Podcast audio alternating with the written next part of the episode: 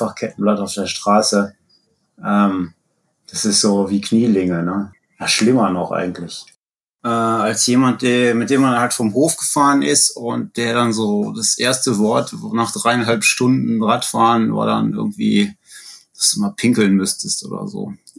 Ja, also das würdest du quasi äh, jedem jedem Hawaii-Starter empfehlen, plane deine Hochzeit zwei Tage nach dem Rennen.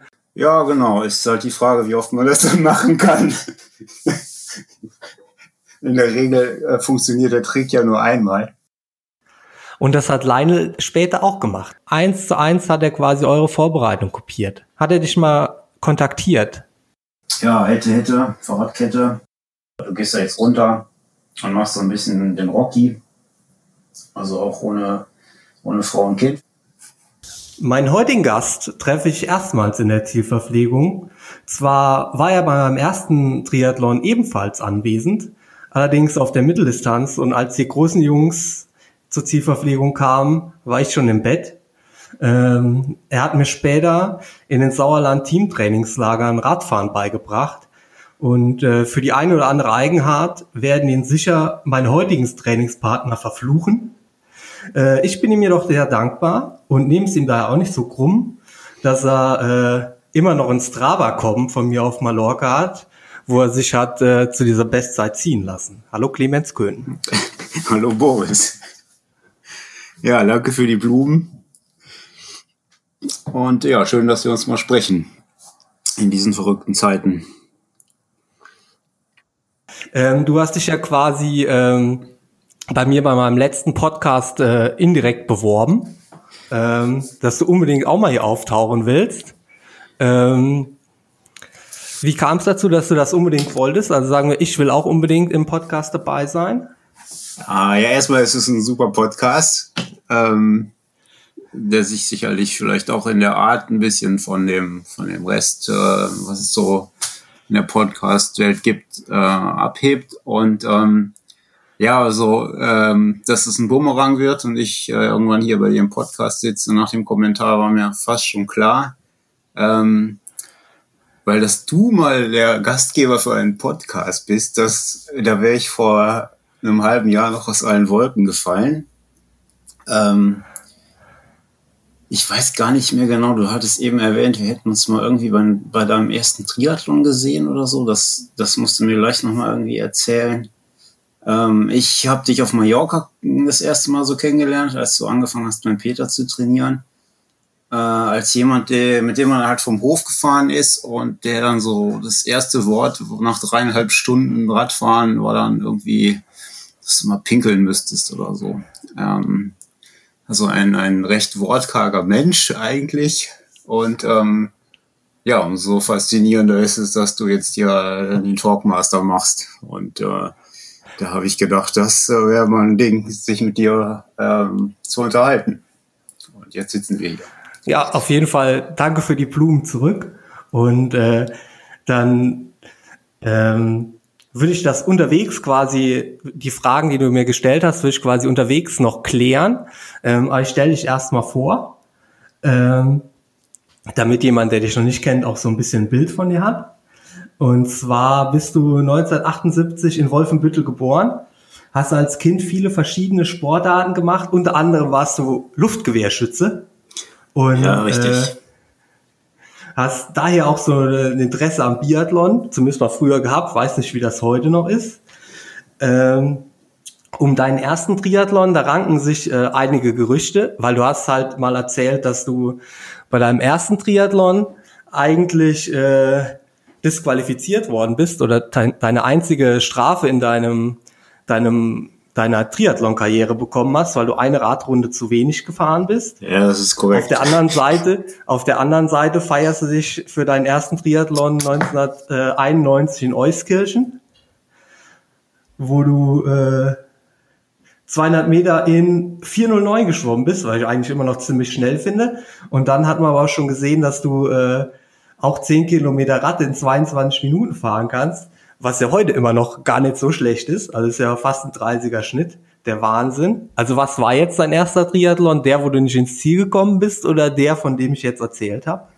Ja, beide sozusagen. Ne? Der erste, bei dem ich ins Ziel gekommen bist, äh, bin, war der, von dem du gerade erzählt hast. Dieses war so ein Schüler, Triathlon, irgendwie 10, 210, zweieinhalb oder sowas.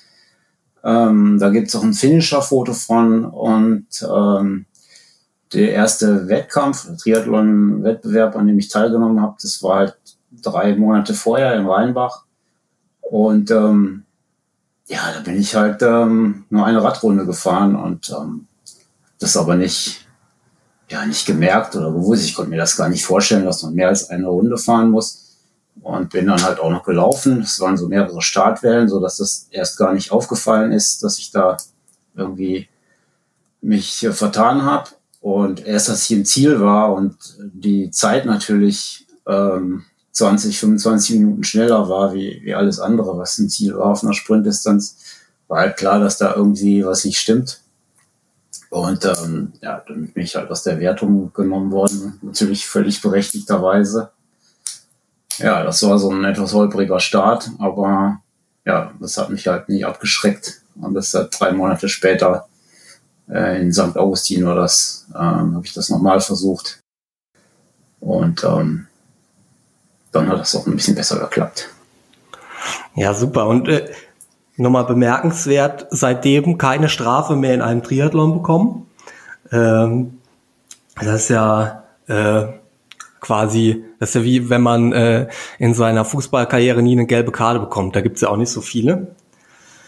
Ähm, dann machst du quasi seit äh, 1995 tatsächlich Triathlon. Davor, das war wohl eher so eine Hin- und Wieder-Geschichte. Und seit 95 trainierst du dann wohl regelmäßig.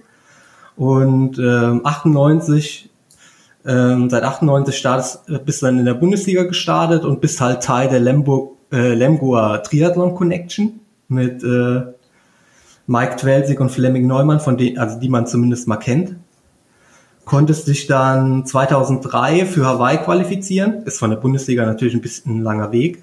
Aber das ist so eine Zeit, über die ich nicht so viel gefunden habe. Und ähm, war es dann 2005 als Profi auf Hawaii.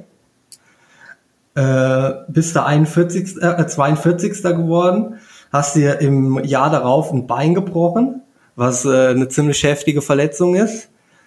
Und ähm, bis daraufhin ähm, wieder als Amateur gestartet, konnte sich relativ früh 2007 für äh, Hawaii desselben Jahres, des nächsten Jahres qualifizieren und hast da dann das perfekte Rennen gemacht. Ähm, hast du zumindest gesagt, dass das das perfekte Rennen sei. Siehst du das heute auch noch so? Ähm, ja, also vor rein von der physischen Leistung äh, sicherlich nicht. Da gab es danach noch ein paar andere äh, Sachen, die für mich persönlich halt ganz gut geklappt haben. Aber äh, Hawaii 2008 war insofern besonders, dass ich das habe ich halt nie wieder so hingekriegt, ähm, so einen Fokus hatte und einfach den, ich wusste in der Rennwoche schon, dass das, also ich habe da ja nicht gewonnen oder so, aber ich wusste, dass es für mich total gut ausgeht, wenn ich einfach nur das abspule, was ich kann. Das war halt so eine, so eine ganz interessante Mischung aus ähm, ja, Selbstbewusstsein und Überheblichkeit, sage ich dazu immer. Ne? Also natürlich musst du in so einen Wettkampf schon mit dem an der Einstellung gehen, gewinnen zu wollen oder deine, deine persönliche Bestleistung einfach abrufen zu, zu wollen. Aber du darfst natürlich auch nicht alles auf die leichte Schulter nehmen und sagen, ja, das, das klappt schon, mir kann nichts passieren. Also du musst zwischen diesen beiden Hebeln halt irgendwie so die, die Mitte finden. Und ähm, das war halt ein Tag, den hatte ich von Startschuss bis zur Ziellinie völlig unter Kontrolle, also für mich persönlich. Und ähm, ja, wie gesagt, das ist seitdem so in der Form nicht mehr, nicht mehr gelungen. Das war schon, war schon ein besonderer Tag. Äh, diese Entspanntheit, die führst du wohl darauf zurück, dass du quasi so nervös vor der Hochzeit gewesen bist, dass du ans Rennen gar nicht gedacht hast. Ja, das kann sein. Also ähm, Genau, das muss man vielleicht noch, ähm, noch ein bisschen weiter ausholen. Ähm, meine, meine jetzige Frau, äh, die, kenne ich auch schon äh, recht lange, seit der Schulzeit. Und ähm, ja, irgendwie war bei uns die Idee entstanden, äh, auf Hawaii zu heiraten, als sie 2003 und 2005 halt auch äh, mit dabei war und ja auch den, den Triathlon-Sport auch selber als Aktive kennt.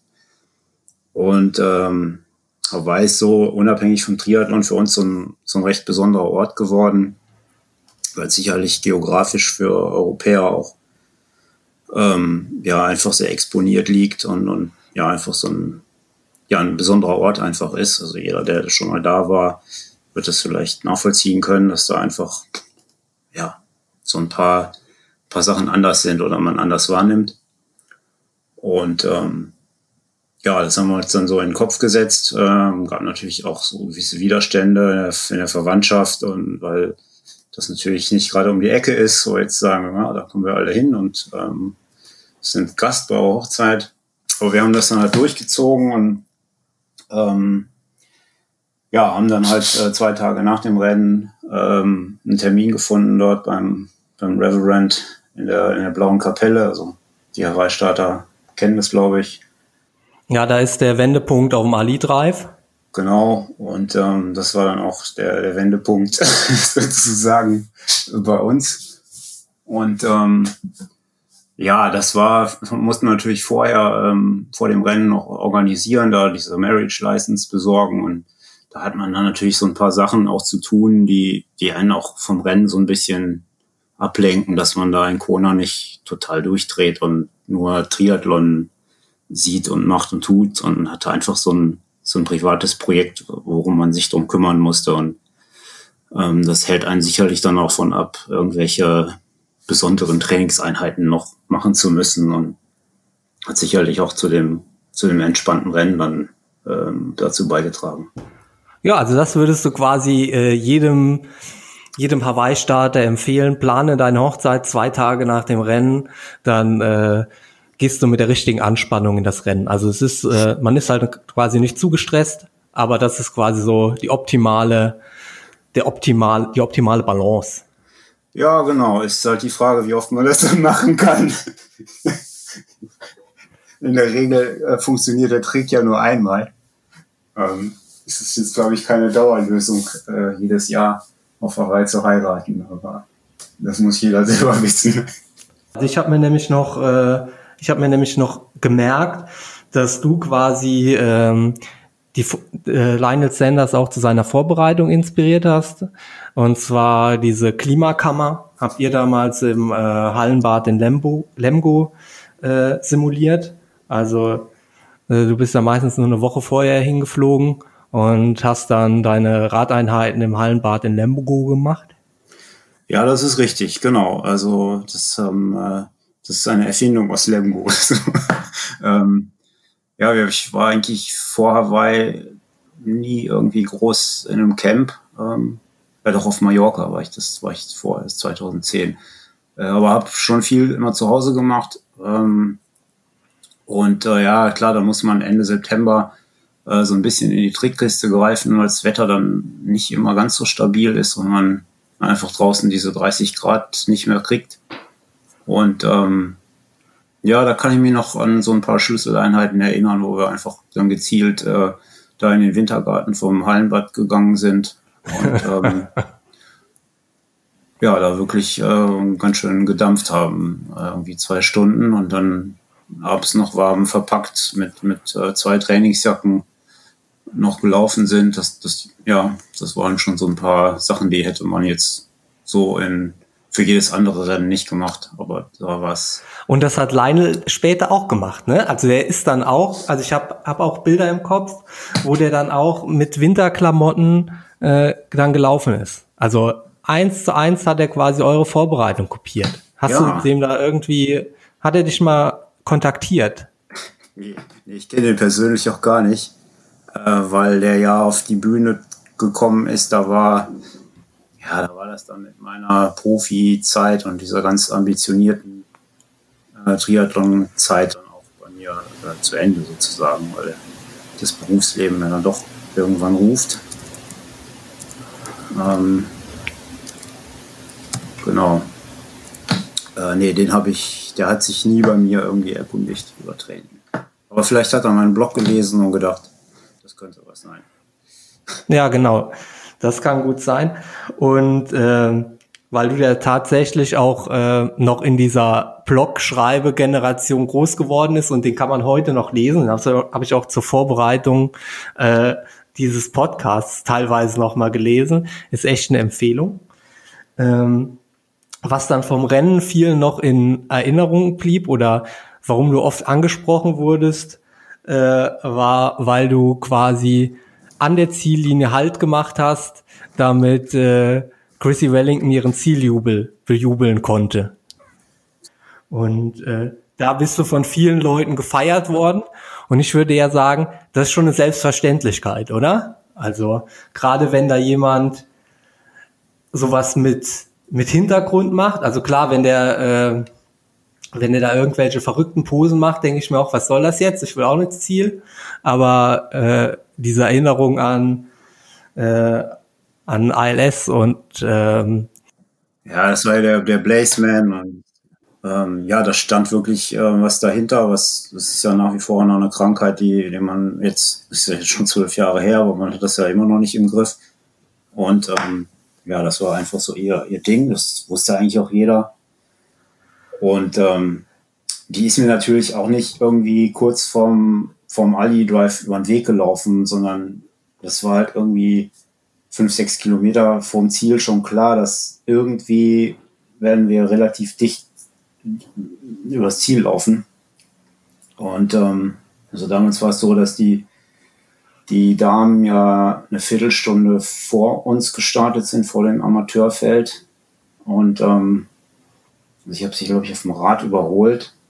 Dann hat die mich beim Laufen natürlich wieder zurück überholt, ähm, kurz hinterm Energy Lab. Und ähm, das war auch eine ganz interessante Erfahrung, eigentlich so, äh, das dann so, so nah mitzukriegen, weil da war dann auch nichts mehr mit, mit Chrissy Smiles und so. Das war dann schon richtig harte Arbeit, äh, auch, auch für die. und äh, das, das macht es dann auch nochmal so ein bisschen menschlich. Ähm, ja, so war irgendwie schon klar, dass wir, dass wir in einem relativ kurzen Abstand die Ziellinie erreichen äh, werden, dass er dann, es läuft noch einer gegen Postkasten oder so. Und ähm, ja, dann war das auf der, auf der Ziellinie schon irgendwie, ähm, da mussten wir dann irgendwie eine Lösung finden. Und ähm, ich wusste, dass ich viel Vorsprung habe. Also ich war ja führender Amateur. Und ähm, ja, also die Einstellung, die habe ich heute eigentlich immer noch. Das, ob das so professionell ist, weiß ich nicht, aber ich finde es halt irgendwie albern. Da ist man fast neun Stunden unterwegs und dann, dann sprintet man da die letzten 50 Meter. Ja, also ich habe kein Problem damit, dann halt 20 Sekunden da zu warten. Ähm, da bricht mir echt kein Zacken aus der Krone. Ähm, dann habe ich so eine lang langsamere Zeit, aber das ist ja wieder so eine Diskussion, so, so Bestzeiten äh, im Triathlon bei einer Sportart, die sich eben äh, in der freien Natur bewegt. Das ist ja alles ein bisschen Schall und Rauch. Also das kann ja nachher gar keiner mehr nachvollziehen, ob das jetzt wirklich 20 Sekunden oder zwei Minuten besser oder schlechter war als zwei Jahre vorher. Ähm, ja, und dann gab es halt dann diesen, diesen, diese Situation, wo wo sie dann halt noch ihren, äh, ihren Union Jack da äh, hatte und die Placement Roll äh, durchführen konnte. Und als das Spektakel dann da zu Ende war, dann äh, bin ich halt auch ins Ziel. Ja, aber ich meine, du konntest dann halt auch die letzten Kilometer genießen und mal sehen, was so abgeht, wenn quasi die Gewinnerin ins Ziel kommt. Ne? Also ist ja sicherlich auch was, da gehen die Zuschauer sicherlich auch ein bisschen anders durch die Decke, als wenn da der Amateur-Weltmeister kommt. Ja, ja, absolut. Absolut. Also auf der Ziellinie hatte ich quasi, habe ich von ihrem äh, Applaus äh, profitiert. Das kann man ruhig so sagen. Ja. Die Atmosphäre wäre eine andere gewesen, äh, wenn ich zehn Minuten später da angetanzt wäre. Und vielleicht noch so ein, ein Wort zu mir, zu diesem auf der Ziellinie zu sprinten. Also ich finde auch, dass es um Platzierungen geht. Also, und die war ja bei dir sicher. Aber ich merke es auch, also ich habe es jetzt letzt, zuletzt in Kalmar gesehen, da war ich dann halt abends ähm, nochmal an der Ziellinie und habe halt die letzten Finisher empfangen. Und ähm, da war halt eine Wahnsinnsstimmung. außen. Also die Tribüne war knackevoll. Das war Samstagabend. Keiner ist nach Hause gegangen. Da war vielleicht einmal was los da in Schweden. Ist ja auch nicht so viel, gibt es wahrscheinlich auch nicht so viele Events. Und die ganzen Leute standen halt für die letzten Finisher. Und dann sprinten die da die letzten 100 Meter über die Ziellinie, nachdem die, was weiß ich, 18 Stunden unterwegs sind, anstatt das halt mal zu genießen, dass die ganzen Leute wegen ihnen da stehen.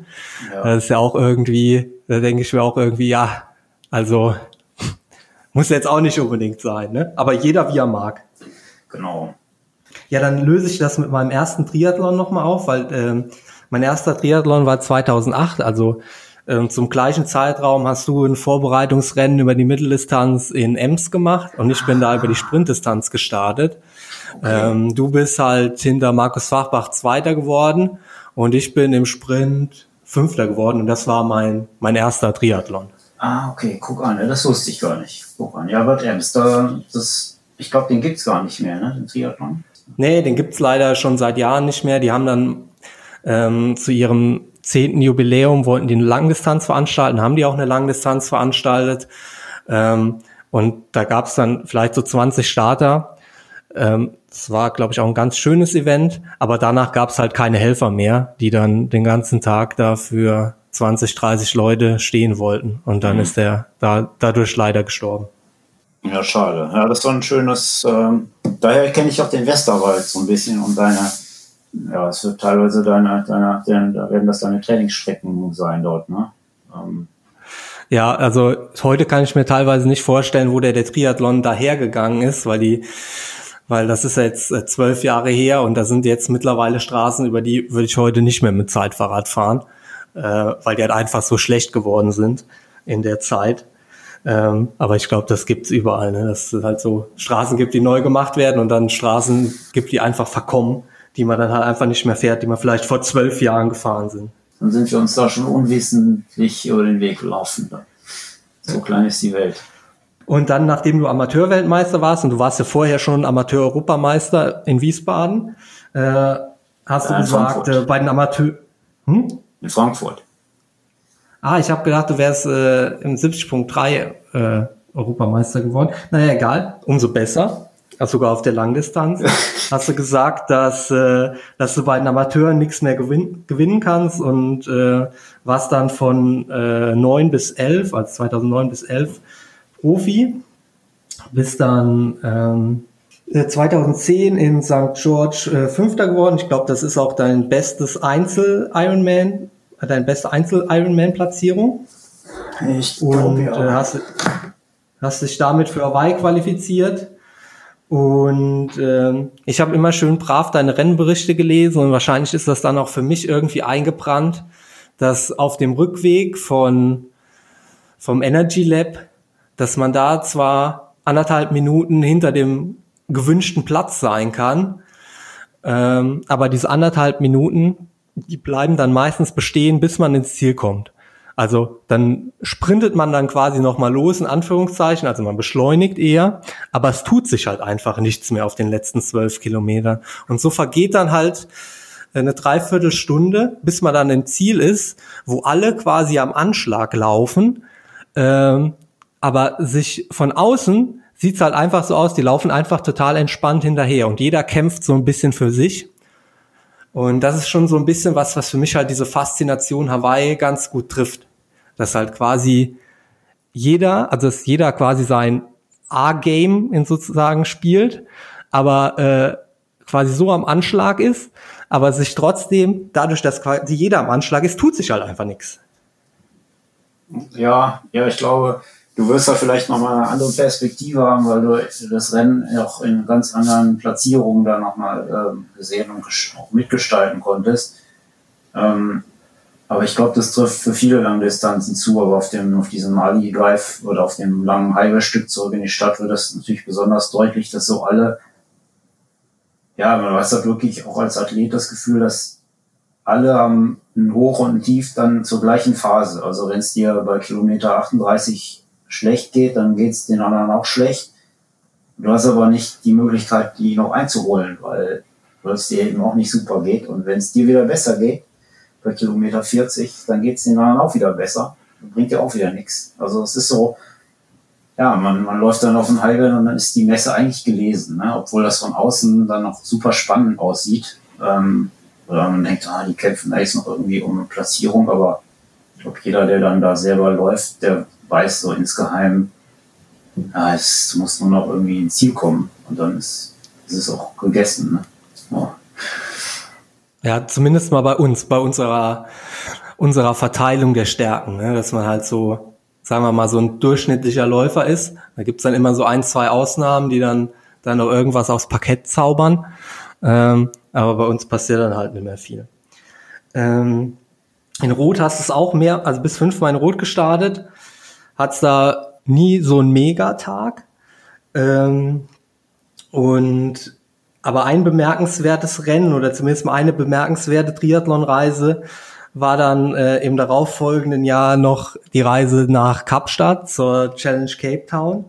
Äh, erzähl doch mal, wie es dir bei der Challenge Cape Town ergangen ist. Ja, das, äh, das war, ähm, ja, es war eigentlich ein, ein, ein äh, wie soll ich sagen, eine, traurig nicht, aber eine etwas tragische ähm, Geschichte meiner, meiner Profilaufbahn, äh, um die zu beenden.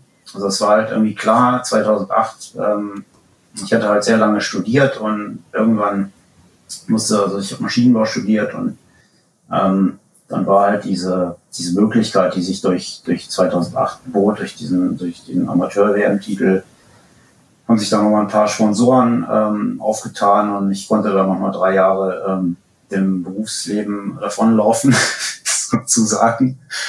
Ähm, und ähm, das war natürlich auch eine, eine Entscheidung mit meiner Frau und wir hatten da schon Familiengründung angestoßen und ähm, dann ähm, haben wir gesagt, okay, wir machen das so zwei bis drei Jahre, je nachdem, wie sich das finanziell eben auch so ausgeht. Und dann kam 2009, 2010, aber irgendwann 2011 und ähm, ich hatte eigentlich immer das Ziel, mein, mein Ironman oder eine große Langdistanz, also jetzt vielleicht nicht den, den Glücksburg äh, Langdistanz, sondern eine Challenge oder so, äh, wollte ich eigentlich mal gewinnen und dann dachte ich jetzt, jetzt oder nie. Und ähm, dann bin ich, äh, dann wollte ich halt auch alles richtig machen. Habe ich gesagt, du gehst jetzt vier, fünf Wochen vor dem Rennen. Ähm, ich hatte da sportliche Bekannte in, in Südafrika in Kapstadt oder bei Kapstadt. Äh, du gehst da jetzt runter und machst so ein bisschen den Rocky. Also auch ohne, ohne Frau und Kind. Wir hatten da schon ähm, unser erster Sohn, der ist 2000 neun geboren, äh, der war schon da und ja, ich bin dann da alleine runtergeflogen und wollte dann da eisenhart trainieren und ähm, das habe ich auch gemacht. Ähm, ich glaube, ich war auch, also ich kann das halt schlecht mit Wattwerten oder so belegen, hatte ich damals nicht. Ähm, aber ich war für mein Verhältnis schon ziemlich fit. Ähm, also ich habe damals beim Richard Murray gewohnt, den kennt man ja vielleicht auch äh, inzwischen. Ja, ist dem einen oder anderen Begriff. Ähm, ja, mit dem war ich zu lang zusammen laufen und so. Ne? Also der, der war Duathlon Junioren-Weltmeister, ist, äh, ich glaube, Vierter geworden bei der letzten Olympiade. Also das ist, das war schon Niveau. Ja, so will ich mal sagen. War ich schon, war ich schon fit. Und ähm, ja, und dann kam irgendwann der Tag, an dem ich morgens äh, wirklich nochmal einen guten Lauf durch die Weinberge da gemacht hatte. Ähm, war irgendwie nach Worcester rausgefahren. Das ist eine recht windige äh, Radrunde, da durch die Kornfelder in, in, der Western Cape. Und ähm, war dann glücklich und zufrieden, habe mich hab da ganz professionell meinen Mittagsschlaf gemacht, bin mich irgendwann aufgewacht und rief Felix an, also Felix Salzhöfer. Und da habe ich schon gedacht, was ruft der mich an? Ich bin so im Halbschlaf ins Telefon gegangen. Und sagt, ja, Clemens, wie geht's? Und so. Ich so, ja, super. Ich habe heute Morgen sechs Stunden trainiert. Ich gehe jetzt gleich noch schwimmen. ist fantastisch. Ja, ich muss dir da was sagen. Ja, ähm, also es gab damals so Probleme mit dem lokalen Ausrichter, der, dem fehlten wohl irgendwelche Genehmigungen für die Radstrecke und hin und her so dass sie die Veranstaltung letztendlich äh, absagen mussten. Ähm, ja, das hat er mir dann gesagt, dass das wohl ausfällt. Und ich gesagt, Felix, du weißt schon, dass ich, dass ich schon seit zwei Wochen hier unten bin. Ne? Ja, wisst ihr, und das Ding auch leid und so weiter. Und ähm, ja, dann war irgendwann klar, ähm, wie die Sache aussieht und dann haben wir das Gespräch beendet und dann habe ich da erstmal so alle Phasen der Enttäuschung so durchgemacht. Ich wollte das halt erstmal gar nicht glauben. Bin auch zum Schwimmtraining gegangen und ähm, habe da erst noch so eine Frusteinheit noch irgendwie ins Wasser gehauen. Bin ich dann abends wieder zurückgegangen zum, äh, zu Richards Family halt auch und die hatten das dann aber auch schon erfahren, weil Triathlon-Welt, das ist ja auch in Südafrika klein. Und ähm, ja, sag ich, dann, dann scheint das ja doch zu stimmen. Und, ja, dann ging das so hin und her und irgendwann war dann aber echt klar, dass, dass es da kein Rennen gibt für mich auf dem Kontinent. Und ähm, ja, dann, dann war aber auch irgendwie klar, dass, dass, ja, dass die Saison, die wollte ich halt so jetzt unverrichteter Dinge nicht beenden. Und ähm, dann habe ich zusammen mit dem Peter, Sauerland, mein Trainer damals, äh, und der DTU zusammen haben wir noch so einen ganz wilden Plan gestrickt, dass ich ja noch ähm, am gleichen Wochenende, wo die Challenge Cape Town hätte stattfinden sollen, war in Las Vegas die ITU Langdistanz WM. Ob ich da nicht noch hinfahren könnte. Das war ja um die Ecke sozusagen. Und ähm, ja, dann hat der Peter da auch alle Hebel in Bewegung gesetzt, hat noch Flüge umgebucht und hier und da. Äh, die DTU hat da noch was möglich gemacht. Und man muss da ja, da kann man sich ja nicht so einfach anmelden, sondern man muss da ja, das geht ja dann Richtung quasi Nationalteam und man muss da vom Verband dann ähm, quasi auf die Startliste gesetzt werden. Ähm, braucht natürlich auch ein anderes Trikot, weil du da nicht mit deinem normalen Langdistanzleibchen antreten darfst, sondern musst so ein diesen ITU-Anzug dann haben. Also theoretisch war alles für dich perfekt vorbereitet. Also du hattest ein Trikot, du hattest Leute, die dich auf die Startliste setzen. Und dann ist doch nicht so ganz so gut da gelaufen. Genau, dann ist es überhaupt nicht so gut gelaufen. Äh, also theoretisch ähm, hätte ich die Challenge Cape Town ja gewonnen. Das weiß ja jeder. Und ähm, ja, also ich war echt fit, aber ich bin dann montags nachmittags in Kapstadt weggeflogen, und das abends nach Frankfurt über Nacht. Dann hatte ich anderthalb Stunden Aufenthalt. Da habe ich meine Frau aufgegabelt, die ist in der Zwischenzeit, ähm, hat sich gesagt, dann komme ich halt mit in die Staaten, dass du da nicht ganz alleine bist.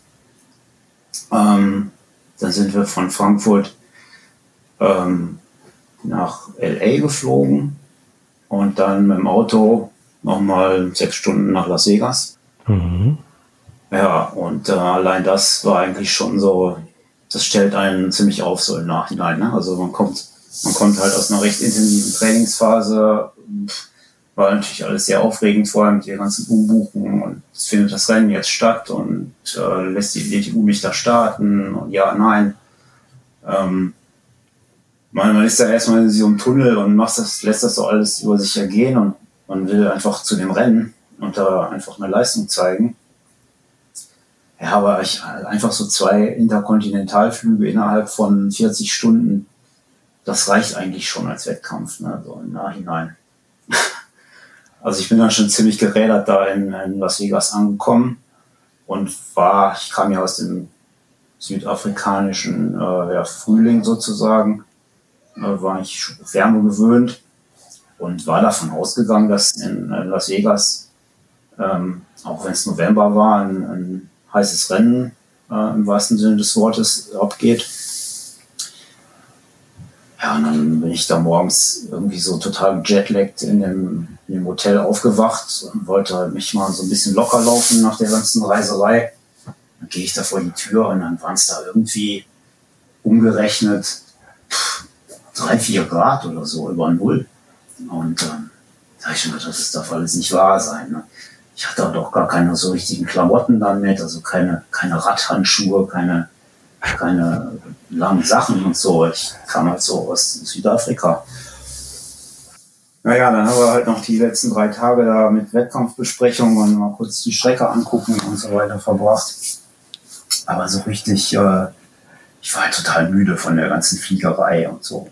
Und, ähm, Aber da lag auch Schnee irgendwo, oder? Das kam dann erst.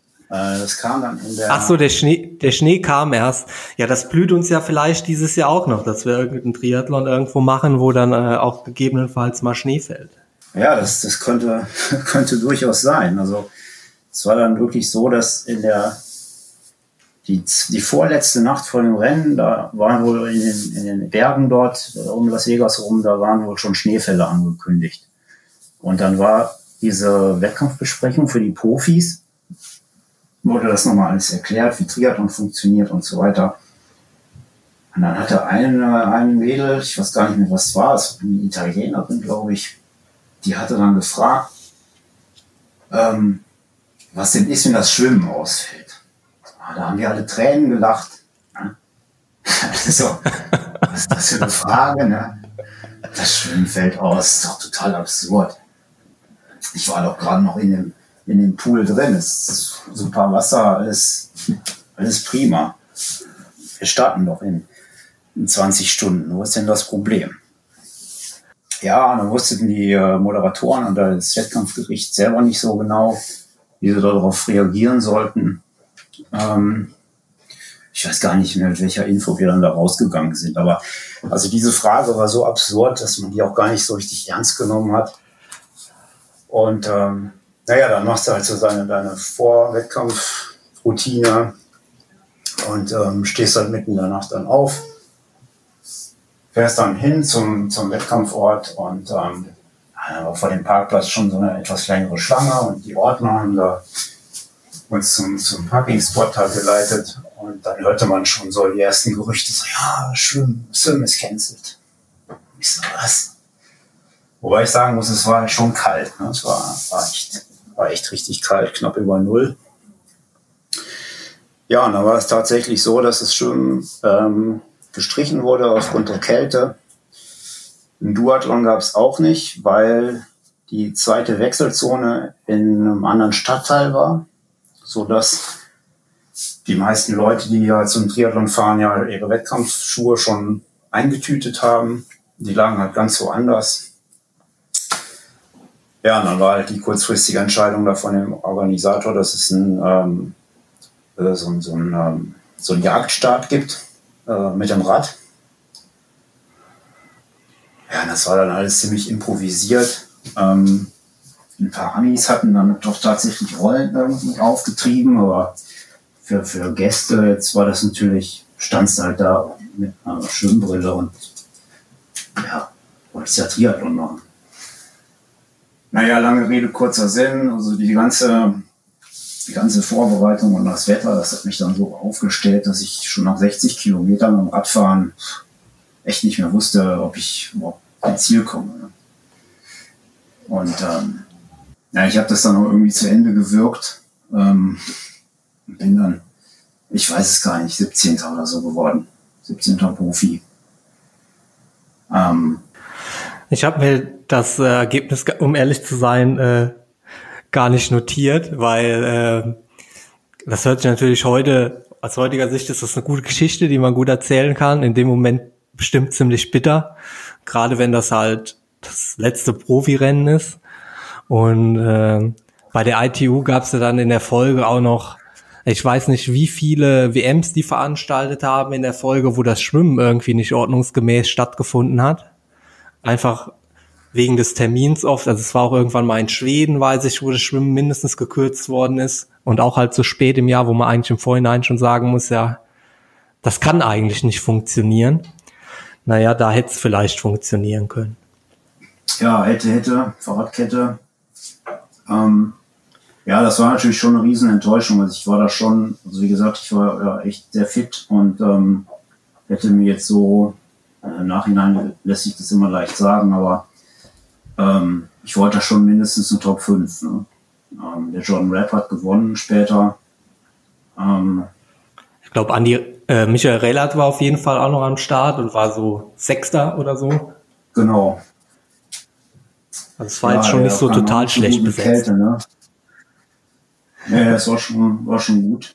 Ähm, ja, aber ich habe da halt, mich hat's halt total aufgestellt und äh, ja, das war dann so ähm, ein bisschen bitteres Ende, aber letztendlich eigentlich auch, ähm, ja, ich will nicht sagen Glück und Unglück gehabt. Ich habe dann da ähm, eine Gastfamilie in St. George, die ich von dem Wettkampf kenne. Äh, die haben uns danach eine Woche da wieder so ein bisschen aufgepäppelt und die, die Moral da wieder gehoben. Und ähm, ja, am Ende war das dann halt auch so eine, so eine recht, recht lehrreiche Geschichte, wo ich einfach gesagt habe, das ist, das reicht jetzt halt auch mit der, mit diesem Profileben, ähm, weil das auch mal so knallhart gezeigt hat, wie viel man einfach in den Sport reinsteckt. Es war halt auch äh, finanziell so ein bisschen, also die, die WM war ja in Las Vegas und das war wirklich so ähm, all in, ne? Also habe halt ähm, ja alles, also viel Geld für Flüge und für, für Hotel und, und alles ausgegeben. Und ähm, ja, nichts mit, mit rausgenommen ne, aus der ganzen Geschichte. Ähm, das ist so ein, so ein, so ein Businessmodell, das kannst du halt nicht, nicht jedes Jahr fahren, so eine Nummer. Das ist so ein bisschen wie, äh, du hast es in einem anderen Podcast schon mal thematisiert mit dem Hawaii-Staat. Ne? Also wer nach Hawaii fährt und nicht unter die ersten zehn kommt, für den ist es Hobby. Ja, das ist dann eine Urlaubsreise. Ähm, das ist auch völlig okay, kann man machen. Aber wenn man davon leben muss, ist es halt vielleicht betriebswirtschaftlich cleverer, irgendeinen anderen Wettkampf zu machen. Und ähm, ja, letztendlich war das so für mich ein bisschen leichter mit so einem Misserfolg. Ähm, ich habe dann, glaube ich, am 1. Dezember, ja, habe ich, genau, hab ich äh, wieder angefangen in der Firma, Vollzeit. Und ähm, wenn ich die Challenge Cape Town gewonnen hätte, dann hätte man ja vielleicht wieder auf irgendwelche dummen Gedanken kommen können und gesagt, ja, mit dem Triathlon, das ist ja vielleicht doch noch mal was, das mache ich noch mal drei, vier Jahre. Ja, und dann wäre auch, ich sag mal, im Berufsleben ähm, der Zug so ein bisschen abgefahren gewesen. Ne? Und es war schon immer ein bisschen der Plan, dass ich, ähm, dass ich habe nichts gegen Rad- oder Sportgeschäfte, aber ich, ich wollte schon immer irgendwie äh, in dem arbeiten später mal, äh, was ich auch gelernt habe. Und ähm, so hat sich das, glaube ich, ganz glücklich gefügt. Dass man quasi nicht mit einem weinenden Auge dann noch zurückblickt. Ja, genau. Also wenn ich ähm, quasi die, die Challenge Cape Town da, wenn ich die hätte, wenn ich die gewonnen hätte, dann hätte man ja wahrscheinlich gesagt, Mensch, das mit dem Triathlon, das ist so toll alles und ähm, ich mache das jetzt noch mal zwei, drei Jahre und dann dann geht aber in der Wirtschaft äh, eben auch der der Punk ab sozusagen und ähm, man verliert dann da eben den Anschluss und muss ich dann wahrscheinlich nach der sportlichen Laufbahn ähm, irgendeine Alternative suchen. Ne? Und ähm, das ist dann mit Mitte 30, mit Familie, ähm, muss man dann auch irgendwann mal aufs richtige Pferd setzen. Und ähm, ich hatte echt eine lange, intensive Zeit in dem Sport oder betreibe den ja immer noch.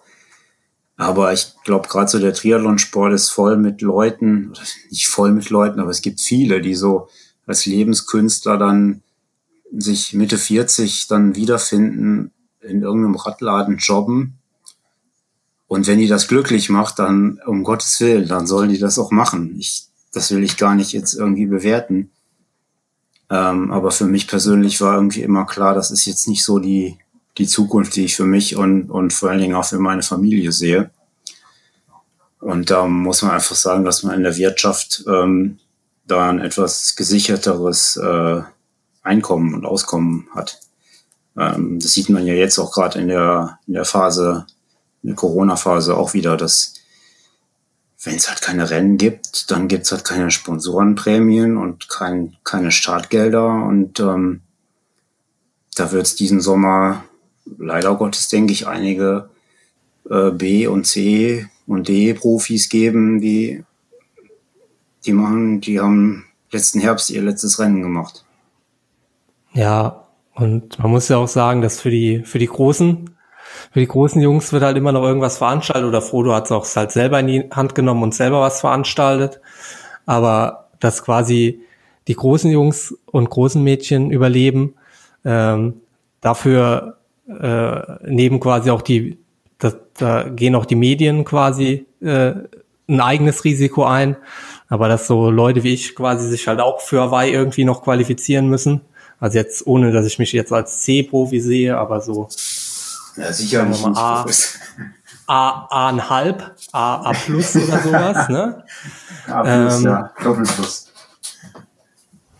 Äh, ja, also A plus wäre ja auch besser als A, ne? Sagen wir mal B plus. B plus. Ja, okay. Ähm, da ist schon so, dass halt ich überhaupt keine Ahnung habe, wie, wie das mit der Hawaii-Quali läuft und dass das für mich halt schon wichtig ist, dass das funktioniert. Ne? Und dadurch, dass ich halt letztes Jahr halt quasi kein Ergebnis auf Hawaii hatte, ähm, wird sicherlich auch nicht so sein, dass ich mich da automatisch qualifiziere, aber sollte ein Rennen sein dieses Jahr, glaube ich halt schon, dass ich die, die äh, Fähigkeit habe, äh, mich da auch zu qualifizieren. Und von daher äh, werde ich damit auch irgendwie überleben können. Aber ganz klar, für Leute, die da so auf dem Sprung sind, ist das sicherlich im Moment eine harte Zeit. Ähm, kommen wir mal zu einem schöneren Thema. Und zwar kannst du dich an unseren erstes Treffen erinnern. Also, kann, also was ist quasi deine erste Erinnerung, die du, die du mit mir verbindest? Ähm, die erste so richtig bleibende Erinnerung, also an die ich mich eben auch, wie man sagt, erinnern kann, äh, war unter anderem eben schon erwähnte, eingangs erwähnte Radfahrt, ähm, wo mir der Peter gesagt hat, hier, da ist, äh, ist ein Neuer im Stall, ja, der, der trainiert jetzt mit uns, äh, das ist der Boris.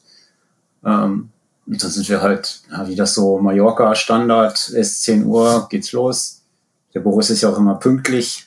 Ähm, sind halt losgerollt und ähm, dann hast du halt erstmal nicht groß ges also hast gesagt, ja, ich bin der Boris. Und ich gesagt, ja, super. und dann, dann war halt erstmal dreieinhalb Stunden Funkstille und die, die, ja, die Campgäste in dem Fall, also bei Peter läuft es ja immer so, dass, dass es da so verschiedene äh, ja, Trainingskategorien gibt, Trainingsgruppen, die eben unterschiedliche ähm, Leistungsklassen haben. Und die, die Ambitionierten und Schnellen, die, die fahren halt dann immer bei, bei einem äh, Profi von Peter mit und begleiten quasi das Training von, von äh, Peters Athleten. Und äh, das ist natürlich schön, dann ist, muss man nicht immer so alleine fahren. Und äh, die, die Leute freuen sich über Windschatten und ein paar, paar Lagerfeuergeschichten. Und ähm, ja, dann warst du auch mit und wie gesagt, dann war erstmal lange Zeit äh, Funkstille und äh, ich habe gedacht, ja, das ist doch ein ganz, ganz ruhiger Vertreter. Und dann das andere bleibende Erlebnis ist eine Laufeinheit gewesen, wo wir auch natürlich ja, ja, wortlos erstmal zum Ort des Geschehens getrabt sind. Das war äh, dahinter Calaratiada auf so einem Feldweg. Ich glaube, Peter hatte sich wieder vertan mit dem Wochentag, die Bahn war gesperrt oder so. Das ja. kommt ja schon mal vor. Also, wir machen Bahntraining. Ah, nee, Bahn ist nicht, nicht, ist Fußballturnier auf Bahn. Wir können nicht Bahntraining. So, ähm, so, so war das, so ist das halt auf Mallorca. Und da sind wir auf irgendeinem Feldweg gelandet. Peter ist doch immer äh, so gut im Improvisieren. Also an Belastung mangelt es am Ende des Tages nie. Äh, und am Ende ist es auch egal, ob man äh, auf dieser Betonbahn da läuft in Calaratiada oder auf dem Feldweg. Ähm, naja, da sind wir irgendwie, ich weiß nicht, wir sind irgendwie fünfmal 200 und dreimal 1000 und nochmal 200. Irgend, irgend so eine Kombination haben wir gemacht. Und dann bist du die 200er gelaufen. Ich, ich weiß die Zeiten nicht mehr. Das waren ja auch so in spanische 200 Meter. Ähm, auf jeden Fall, du hast uns, glaube ich, auf den 200 Metern 20 Meter abgenommen oder so. Es war schon echt krass schnell. Und ähm, dann habe ich halt gefragt, sag mal, Boris, was, wie, wieso läufst du so schnell? Was hast du denn eigentlich für eine, für eine Bestzeit über 10? So, ne? Das war so gefühlt, habe ich gedacht, der, der muss doch irgendwie flache 30 Minuten laufen, mit, wenn der 200er rennt in, ah, keine Ahnung, 28 Sekunden oder so. Und da hast du irgendwie gesagt 35 Minuten oder so, weil du im Winter irgendwie bei wahrscheinlich bei Schnee oder so und Eis irgendwo in Montabaur mal über den Acker gelaufen bist oder so. Ich weiß nicht genau. Das war irgendwie dein, dein letzter oder vielleicht war es auch dein erster und einziger offizieller Zehner, den du, den du überhaupt gelaufen bist. Weiß ich gar nicht. Machst du so, so, so Volksläufe? Also ich habe tatsächlich, also das ist tatsächlich die Zeit, die heute noch steht. Also ich habe zwei Volksläufe gemacht. Und bei dem einen bin ich, das war mein erster Volkslauf. Äh, ich weiß nicht, ob das muss irgendwie relativ zu Beginn meiner Triathlon-Karriere gewesen sein oder vielleicht sogar noch vor der Triathlon-Zeit. Den habe ich gewonnen in 37 irgendwas. Das war aber halt auch so eine Strecke mit 200 Höhenmeter. Und dann habe ich nochmal Flachen gemacht. Das war dann irgendwann im Winter und da bin ich 35 Minuten gelaufen, wie du sagst.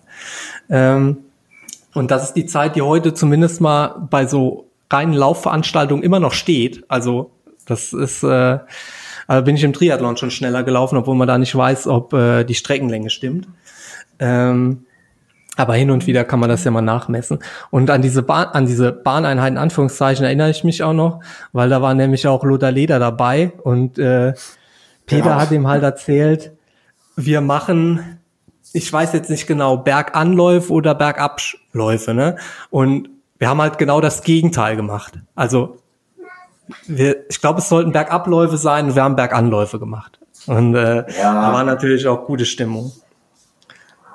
Ja, ja, genau. Das war das, ja, das kam noch so dazu, diese der ganzen, ich will nicht sagen aufgeheizten Stimmung, aber es war halt schon eine sehr äh, ähm, kompetitive Truppe da, sag ich mal. Der Boris, ähm, der Lothar hatte da ja auch nochmal ein, ein gutes Jahr. Ich weiß gar nicht, ist er da 40 geworden oder so. Der war, der war nicht, der war nicht unfit in dem, in dem Jahr. Deswegen war er auch bei Peter nochmal mit im Camp. Und ähm, naja, jetzt kam da so ein Typ aus dem Westerwald irgendwie mit einer 35er Bestzeit, der uns da alle echt die, die Beine lang zieht. Und ähm, das hat dem Lothar gar nicht geschmeckt. Das, da kann ich jetzt so, das erwähnt, kann ich mich da auch wieder daran erinnern, dass der da so ein bisschen steil gegangen ist und den Peter dann da ja, was machen wir denn jetzt hier eigentlich für ein Training und was soll der ganze Scheiß und ja, es war auf jeden Fall so, dass ich mich hinten raus halt nicht mehr getraut habe, ähm, vor dem Lothar oben anzukommen, weil, weil der so angepisst war. Dann, dann habe ich mir gedacht, ach komm, das riskiere ich jetzt nicht mehr. Und dann habe ich halt oben raus halt ein bisschen rausgenommen. Ähm, ich erzähle mal meine erste, die erste Verbindung, die mir so einfällt. Und das war sehr wahrscheinlich in demselben Jahr oder eventuell ein Jahr früher, aber ich denke, es war in demselben Jahr. Und zwar äh, natürlich Sauerland Teamtrainingslager. Und da kam ich halt hin und ähm, ich war krank. Also ich kam von zu Hause, war krank. Und äh, da gab's halt fünf Gruppen dann, in die man so eingeteilt werden konnte. Und in allen Gruppen standen halt so 10 bis 15 Leute unten drunter, die da in den Gruppen waren. Und da gab's eine Gruppe, da gab's nur drei. Und da stand oben drüber war dann dein Bild. Das war dann natürlich so mein Sehnsuchtsort. Also da wollte ich hin, aber ich war natürlich auch krank. Also musste ich erstmal mit dem Dietmar mitfahren. Ne? Und ja. äh, dann, dann stand ich halt dann da beim, beim Treffen und du hast ja gesagt, dass ich üblicherweise pünktlich bin. Und du kamst dann halt immer ganz locker so eine Minute vor der Abfahrt angerollt und hattest auch eigentlich alles, was ich damals auch wollte. Also ein Rad, das zu meinem Trikot passt, und äh, so weiter. Ne? Also war es halt dann schon so stylmäßig, ähm, stylmäßig ganz weit vorne dabei. Und ich glaube, du musst auch das eins der wenigen Apartments gehabt haben, wo man aus dem Apartment zum Treffpunkt rollen konnte. Also bist auch nicht hinge, also kamst du nicht zu Fuß, sondern bist halt schon zum Treffpunkt hingerollt. Und das war halt alles, was ich die, was ich die Jahre danach auch haben wollte. Tja. Und meine erste Erfahrung aus dem Training ist, ähm, dass du, äh, ich weiß nicht, was das erste, was du zu meinem Material gesagt hast, oder zumindest mal das, was bei mir hängen blieb, dass du dich immer über mein dreifach Kettenblatt vorne lustig gemacht hast. Und dann sind wir auf der vielleicht ersten oder dritten gemeinsamen Ausfahrt den Schweineberg bei Kilometer 20 runter und da hatte ich dann Platten und dann hast du dann gesagt, Junge, du brauchst unbedingt mal anständiges Material. Ja, ja, genau. Das, an das Kettenblatt kann ich mich noch sehr gut dran erinnern. Das war, ja, also ich finde, das geht halt gar nicht. Ne? Dreifach Kettenblatt auf der Straße. Ähm, das ist so wie Knielinge, ne? Das, also irgendwie ja, schlimmer noch eigentlich. Und das war halt so krass, weil du hattest da ja auch schon ein gutes Rennen. In, ich glaube, so die Referenz damals war, war du kamst, glaube ich, mit einem fünften Platz aus Wiesbaden. Das war so, ich glaube, so der, der erste, dein erstes Leuchtturmrennen sozusagen. Und ähm, ja, da gibt's ja viele, viele Amateure, die sind schon ganz anders aufgestellt, materialmäßig. Und ähm, ja, du hast ja da auch schon super trainiert mit, mit, mit so einer Gurke, ne? Und das, das war halt immer ein lustiges Bild, weil ich hatte natürlich damals dann das Glück, ähm, dass ich da von Stevens so, eine, so ein rundum sorglos Paket hatte. Natürlich, wie du schon erwähntest, das sieht dann natürlich auf dem Hotelparkplatz dann auch immer dementsprechend äh, vernünftig aus und so alles Ton in Ton ist. Ähm, ja, und dann und fährt da einer halt mit einem Dreifachkettenblatt und durchgefahrenen Reifen und so, so kam das, glaube ich, zu dem Spruch, dass, äh, dass du mal einen Ausrüster brauchst. Und ich glaube, jetzt hast du es aber ganz gut angetroffen, würde ich mal behaupten. Ja, ja, das, das äh, hat sich dann später zum Glück noch ergeben.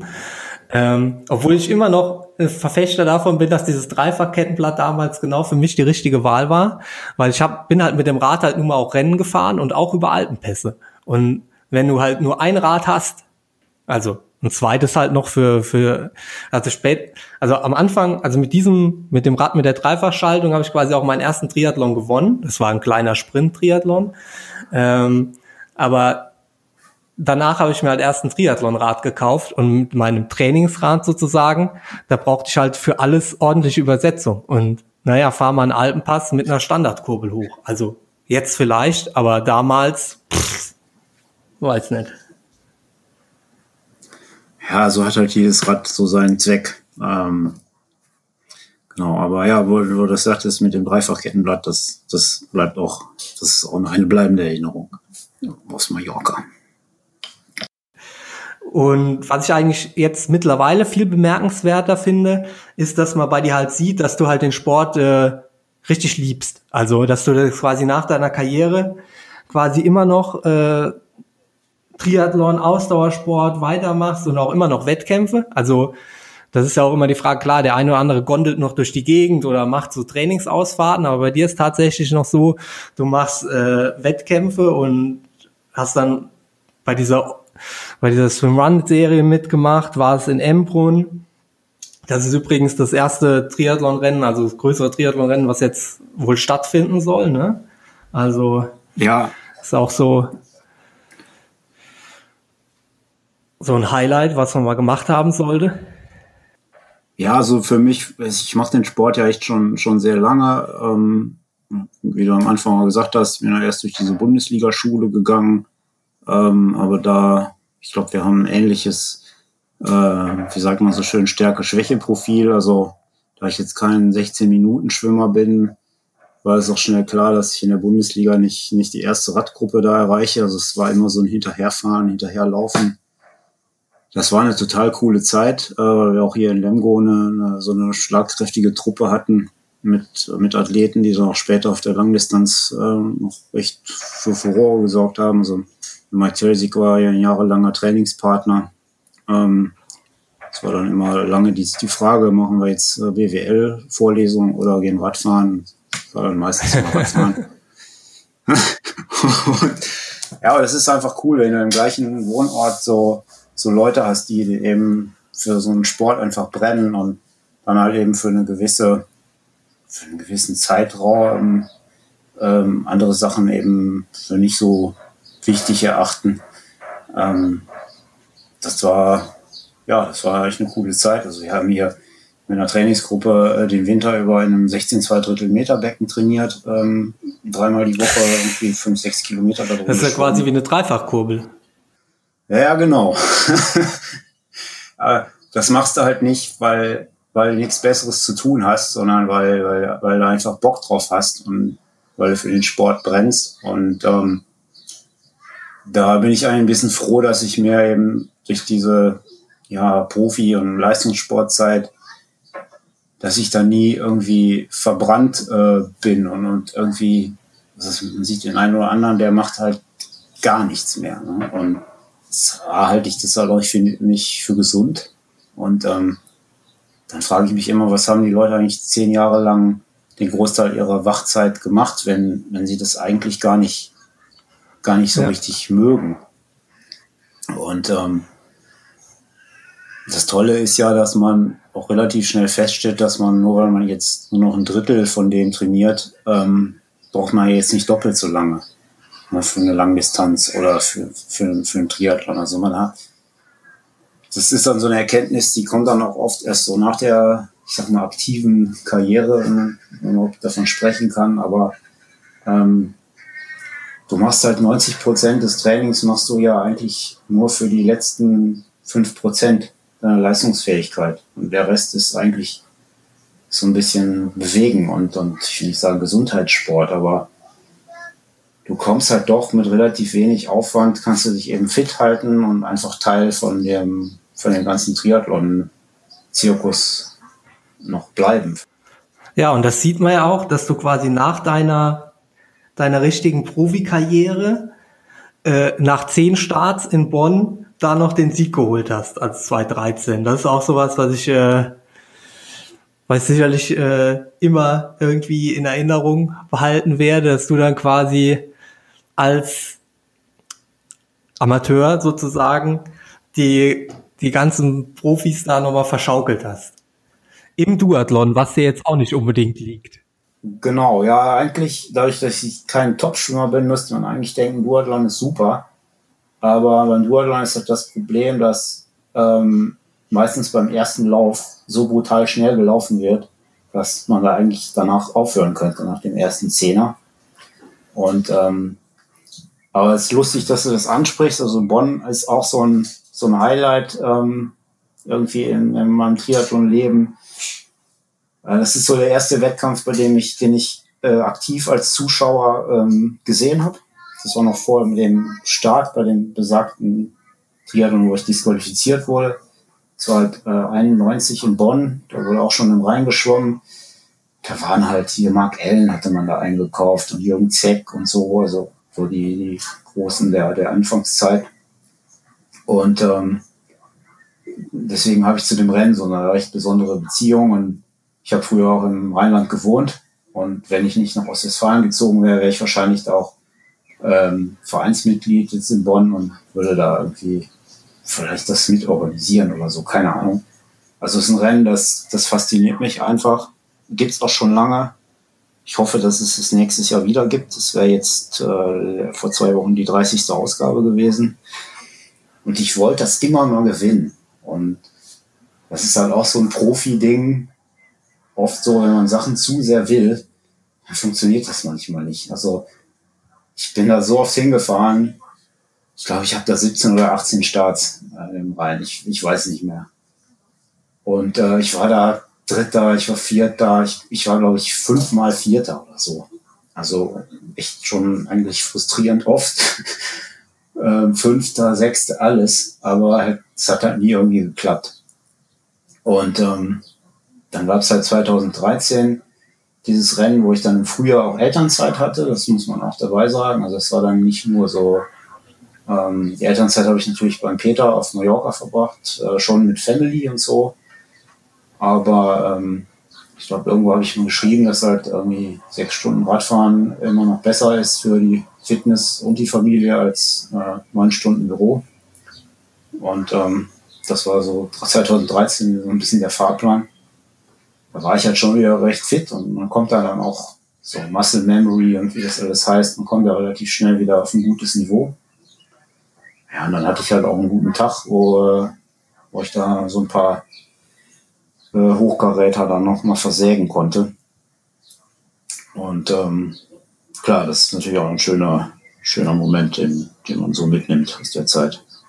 Ja, und im gleichen Jahr hast du dann auch noch deinen dein Rekord auf Sakalobra äh, aufgestellt, ne? Also unter 30 Minuten, das ist dir auch nur in diesem Jahr geglückt, oder? Oder ist dir das mehrmals geglückt? Bist du äh, mehrmals Sakalobra unter 30? Ja, das ist, ähm, das ist halt auch so ein, so ein Peter Sauerland-Klassiker. Nein, das ist eigentlich kein Peter Sauerland-Klassiker, weil ich habe den nämlich gefragt und der hat mir gesagt, du wolltest unbedingt immer Sakalobra fahren. Einmal im Jahr, um zu testen, ob du in Form bist. Ja, das ist ja interessant. Er hat mich da Weil ich bin nämlich in meinem Leben nur bisher genau zweimal Sakalobra gefahren. Oder, also ich weiß es gar nicht. Also einmal oder zweimal überhaupt. Also genau, ich wollte zweimal und bei dem einen Mal war die Strecke gesperrt. Ah, okay. Und meine Bestzeit liegt bei irgendwas um 32 Minuten. Damit äh, kriegt man heute noch nicht mal den Kuhkom, der, äh, der von Emma Puli gehalten wird. Das ist bei 31,46. Und äh, den Com hält Ian Boswelt mit 25,39. Und äh, du hast aber halt auch geschafft, unter 30 Minuten zu bleiben. Und das ist halt quasi so eine Schallmauer. Quasi wie die acht Stunden. Ja, kann man schon so sagen.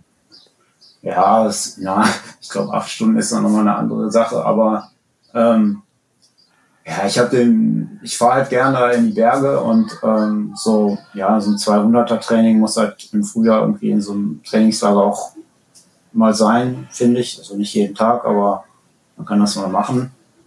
Und ähm, dann finde ich es halt landschaftlich schöner und dann doch vom Trainingseffekt her ähm, ehrlicher, wenn man so einen, so einen Testberg hat. Und Zapaloba ist halt auch landschaftlich echt ein Highlight. Die Abfahrt ist super, wenn man die Zeit ein bisschen gut timet mit den Bussen. Also ähm, ich bin da schon oft hochgefahren. Ich weiß gar nicht genau. Also bestimmt oh, 10, 12, 13 Mal in, in Summe.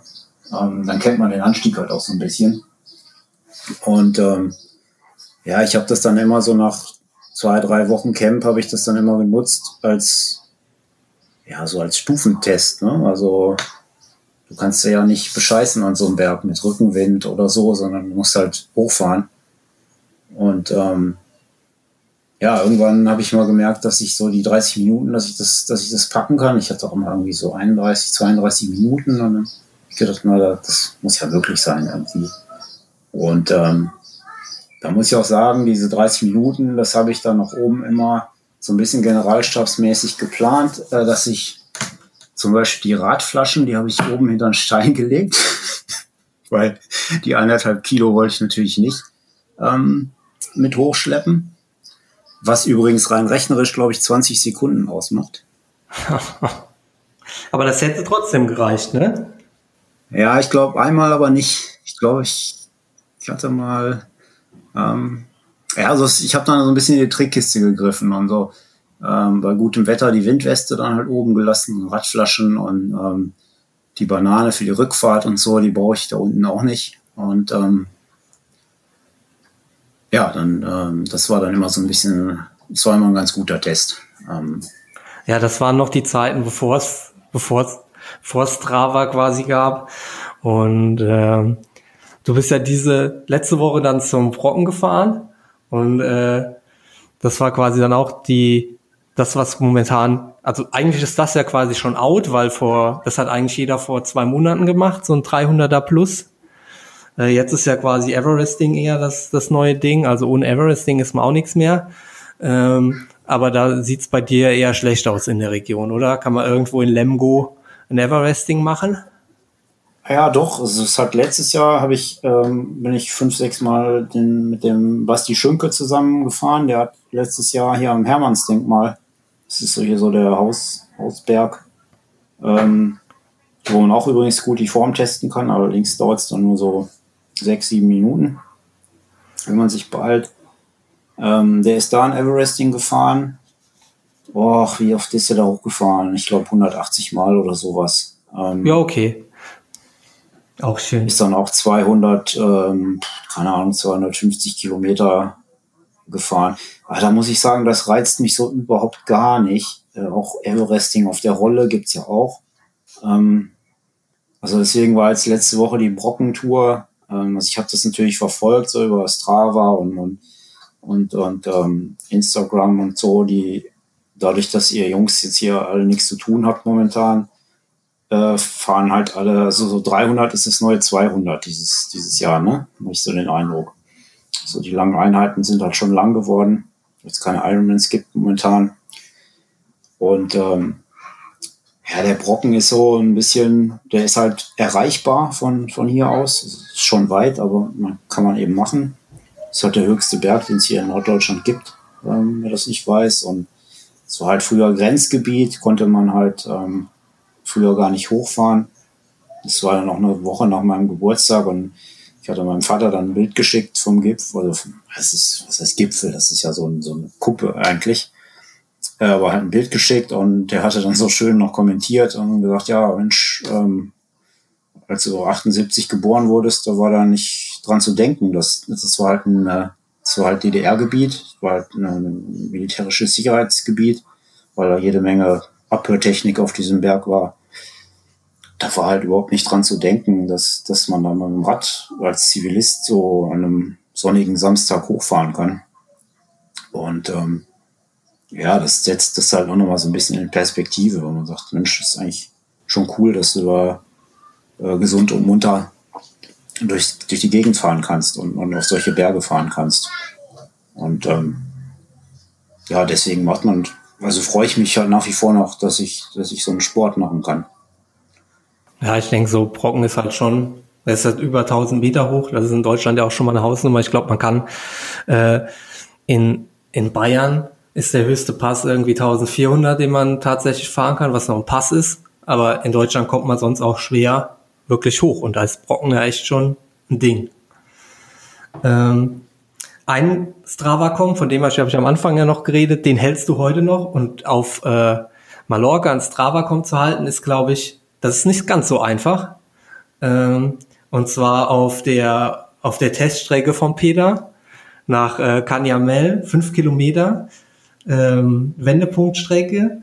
Äh, die hat 21 Höhenmeter und da bist du in 55,8er Schnitt gefahren, sagt zumindest Strava.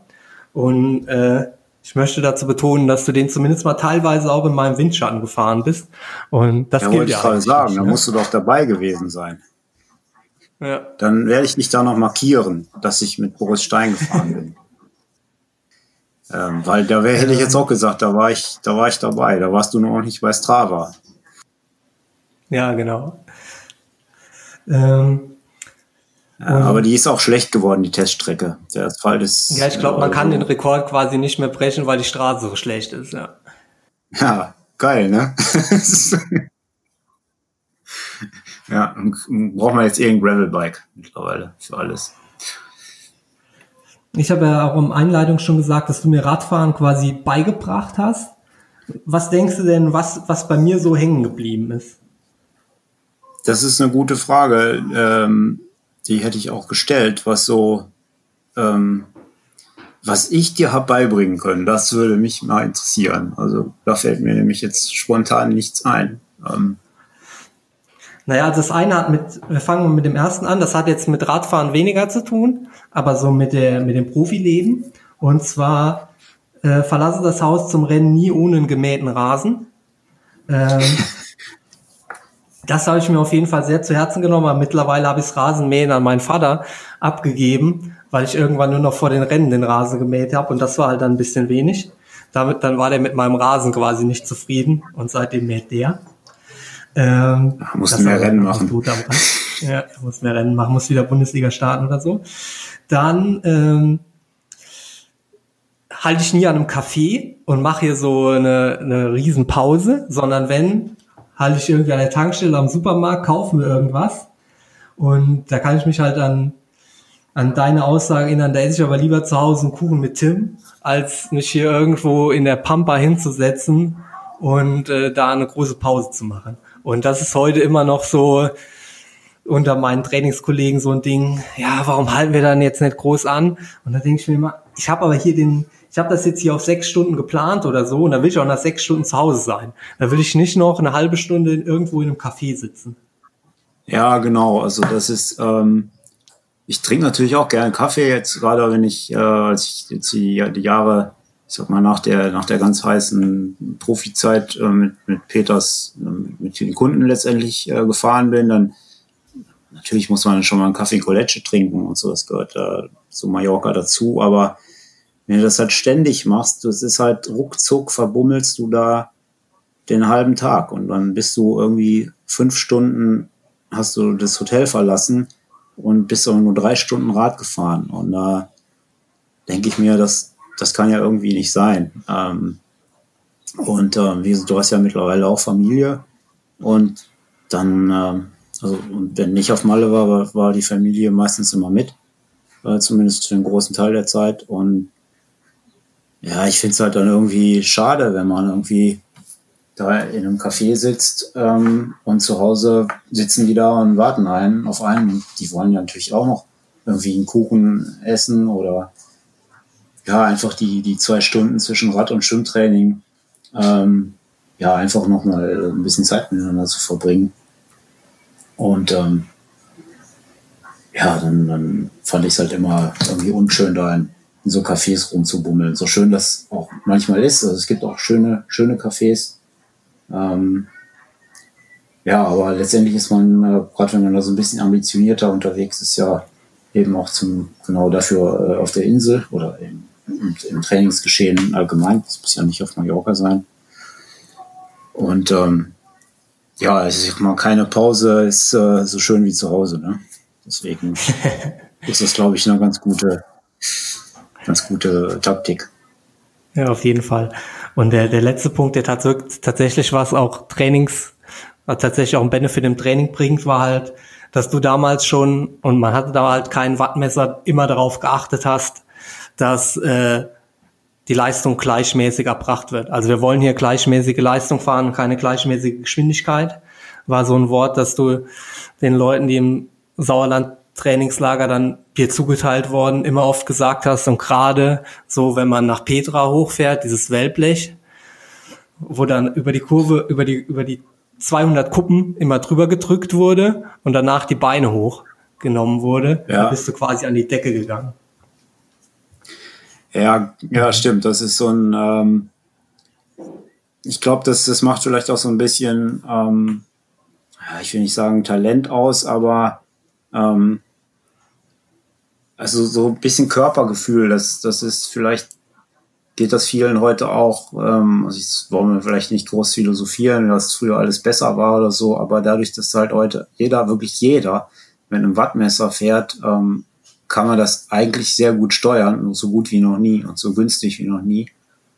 Ähm, aber ich habe das halt im Radsport oder das Radfahren gelernt zu einer Zeit, wo, wo ein SEM-System halt 5000 Mark gekostet hat und da war halt nicht dran zu denken. Also musste ich das erstmal so lernen, äh, wie man eben so eine Belastungs, ähm, ja, ein Belastungsempfinden einfach entwickelt, äh, ohne, ohne Technik. Und ähm, das ist definitiv möglich und ich glaube, ich habe da ein relativ gutes Körpergefühl, dass ich gerade, wenn ich auch über so Wellen fahre, ähm, ja, einfach eine konstante Leistung äh, bringen kann. Was das in Zahlen genau heißt, weiß ich jetzt gar nicht so genau, weil ich nach wie vor so ein System nicht am Rad habe.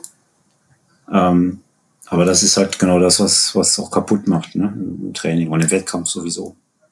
Ja, und also das ist halt auch was, worüber heute viele meiner Trainingskollegen fluchen, auch wenn jetzt alle quasi ein Wattmesser fahren und ich auch, ähm, dass ich halt oben auf dem Hügel meistens nicht aufhört zu treten. Und da ich doch ein bisschen schwerer bin als die meisten und meine Aerodynamik halt schon noch ganz okay ist, also gerade auf dem Zeitfahrrad ist sie ziemlich gut, auf dem Straßenrad ist sie so mittel, äh, ist halt bergab immer ziemlich schnell dann. Ne? Also wird halt einfach mit, mit 80 Kilo oder so, äh, rollst du halt bergab einfach gut. Und da höre ich schon den einen oder anderen hinten schon mal fluchen. Okay, du hast ja schon gesagt, dass äh, also Wattmesser ist so ein Ding, was sich quasi so verändert hat seit der Zeit. Ist denn noch irgend so was in, in Erinnerung, wo du sagen würdest, das hat sich jetzt gravierend geändert? Also jetzt so seitdem du quasi aufgehört hast. Wir sind ja quasi so genau eine Generation auseinander. Wenn man, wenn man fies sein will, warst du quasi in der, in der unerfolgreichen Generation vor mir. Und äh, ich habe halt dann davon profitiert, dass, dass es Jan Frodeno gab und Patrick Lang und Kine, die quasi jedes Jahr Hawaii gewonnen haben.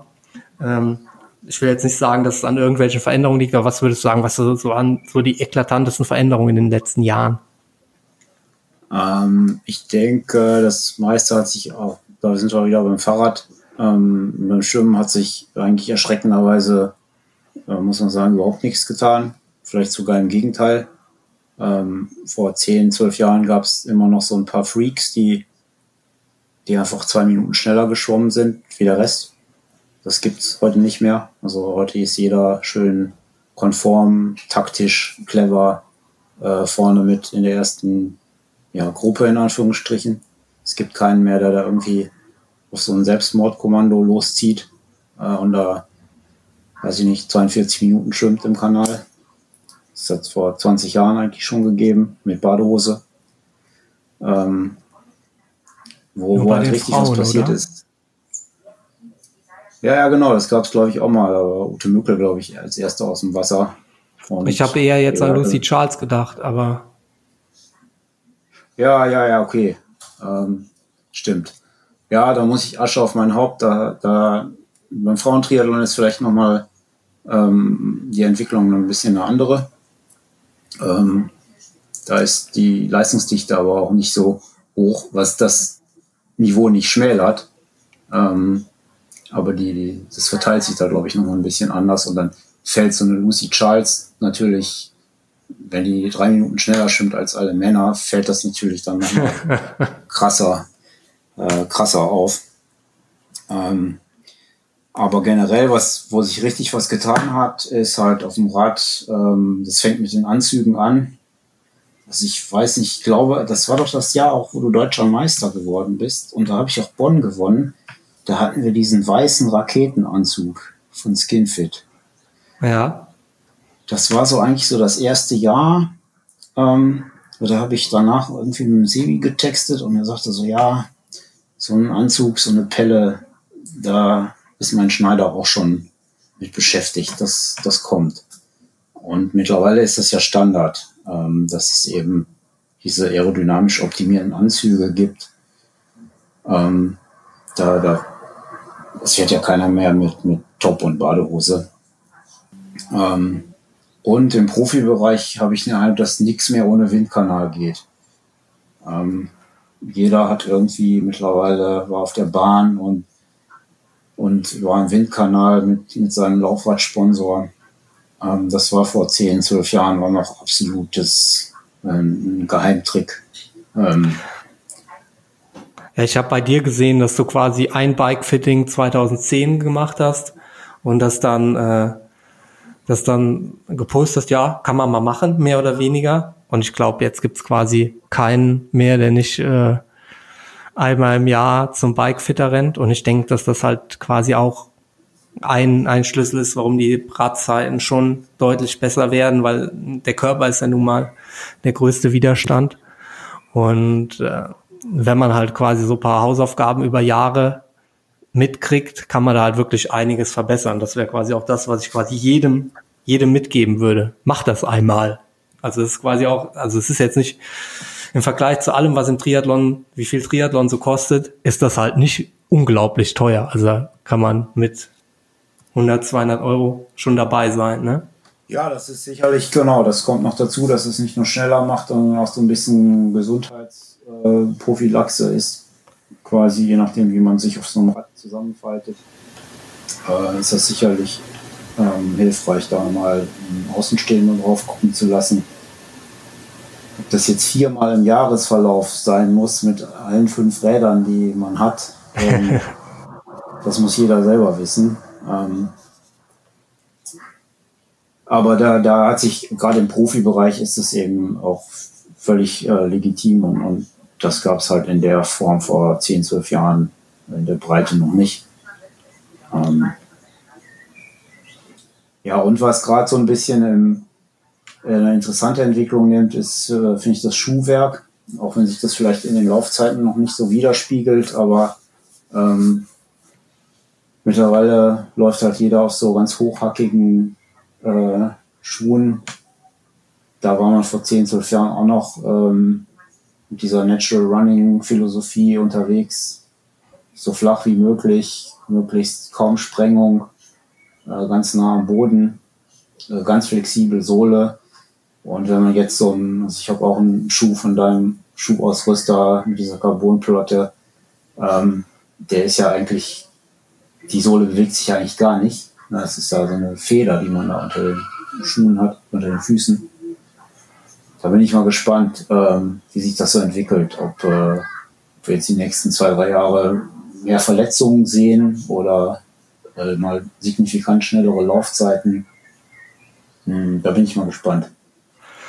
Wobei äh, sich auf jeden Fall keine Sprengung, also wenig Sprengung hat sich ja eigentlich gehalten. Also ich schwur heute ja, ja, ja, trotzdem deutlich weniger Sprengung. Also ich weiß, du hast mir damals äh, den Mitsuno-Vertrag äh, mehr oder weniger ermöglicht. Also hast mich da ins Gespräch gebracht und da ist man teilweise noch, also ich glaube das Mindeste waren 10 Millimeter, eher 14 Sprengung gelaufen.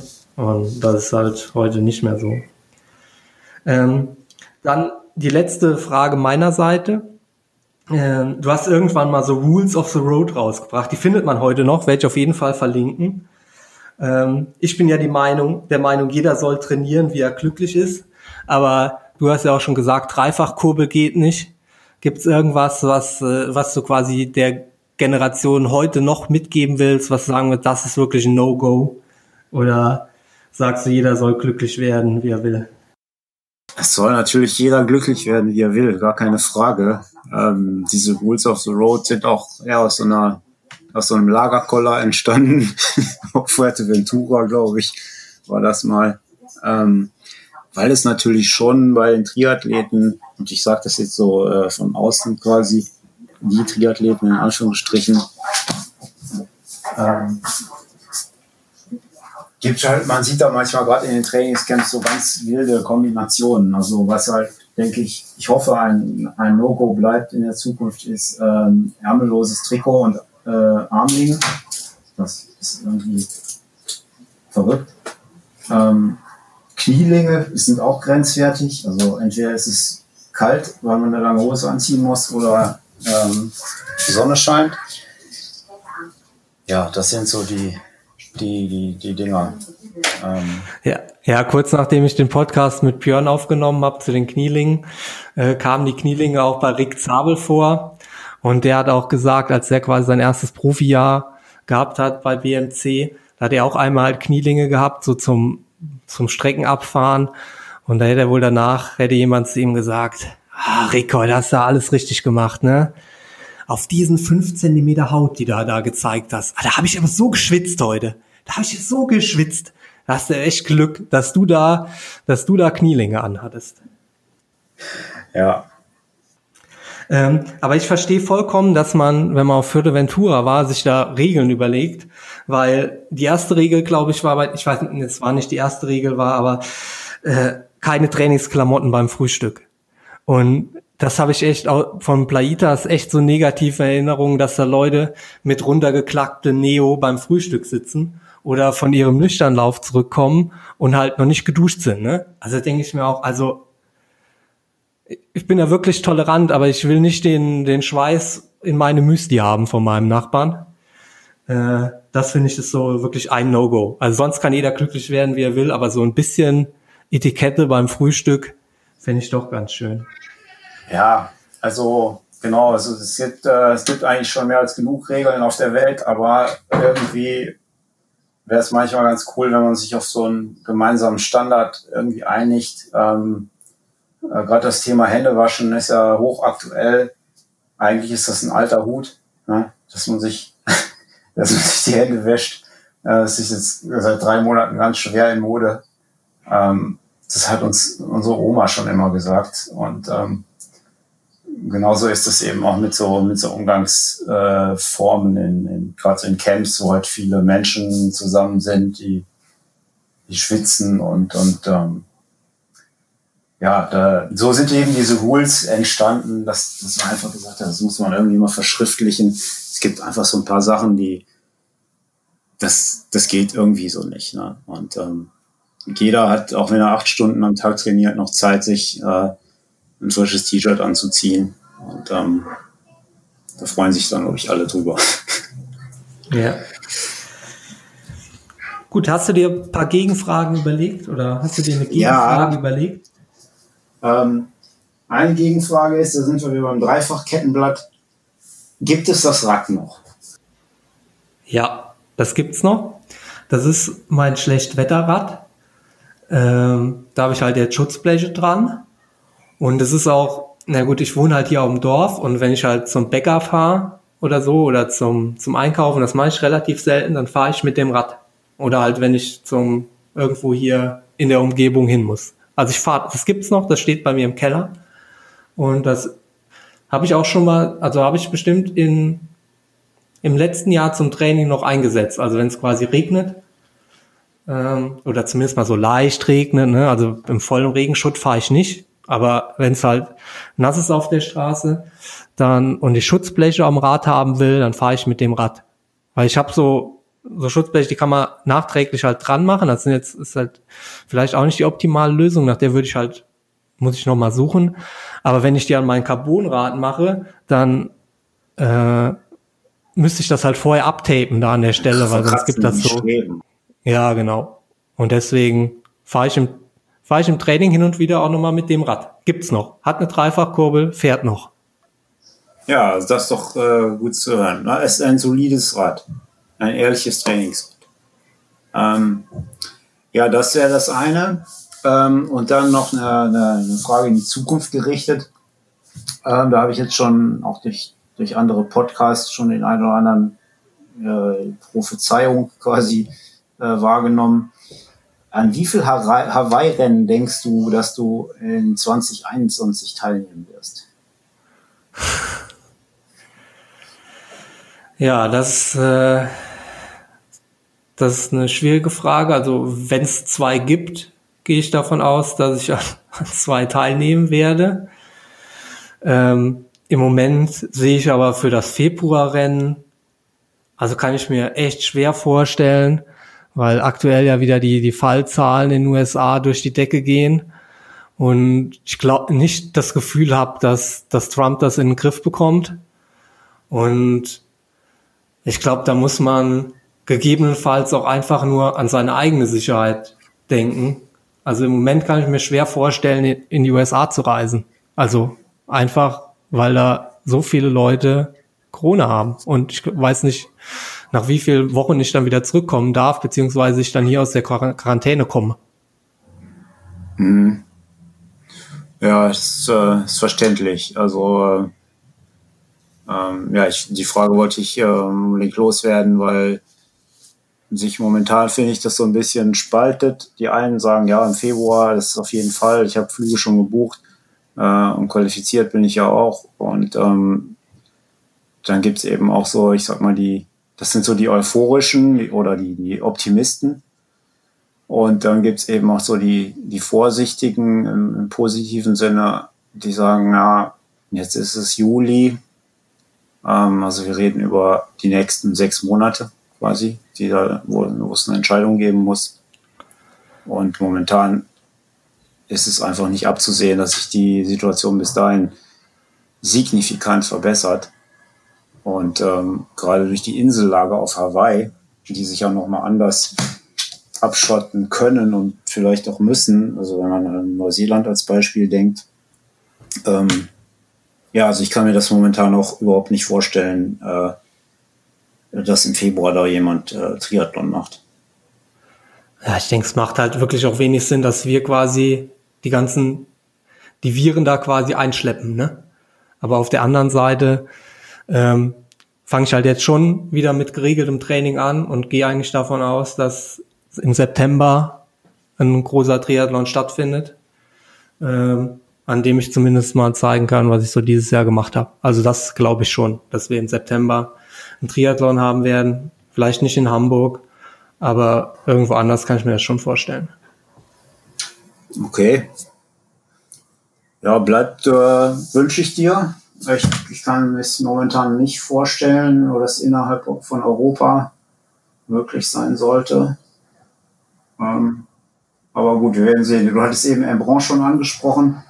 Ähm, da können wir vielleicht auch noch kurz äh, einen Schlenker machen. Das habe ich mir nämlich auch schon angetan. Ähm, deswegen wird mich der Sportart auch nicht los, weil es halt so tausend Sachen gibt neben Hawaii und Boot, die, die einfach äh, cool sind, die man so im Ausdauersport äh, als Erlebnis irgendwie mal gemacht haben kann. Und ein Bron ist da so ein, so ein Klassiker. Das wird jetzt ja wohl wahrscheinlich im August das erste größere Rennen, was, was stattfinden wird. Ich bin mal gespannt auf die, auf die Auflagen, aber es werden ein paar gute Jungs da starten, habe ich gehört. Also der Andi Böcherer, der hat wohl eine Startnummer bekommen. Unter anderem. Und ähm, da bin ich mal gespannt, was da, was da passiert. Sicherlich ein, ein außergewöhnlicher Wettkampf. Ähm, was dann darüber hinaus noch im September an, an Wettkämpfen ist, bin ich selber mal gespannt. Also ich verfolge das halt so von außen ähm, mit einer relativen Gelassenheit, weil wie gesagt auch mein, mein, äh, mein Leben nicht mehr von abhängt. Ähm, aber ja, wäre natürlich schön, wenn es für alle, für euch Profis und für die Szene irgendwie bald wieder Planungssicherheit gibt. Ja. Dann würde ich zum Abschluss noch äh, 14 AB-Fragen stellen. Bei 14 ist das Problem, man hat nur einen Joker. Weil ab 15 gäbe es zwei. Das waren doch sonst immer 17.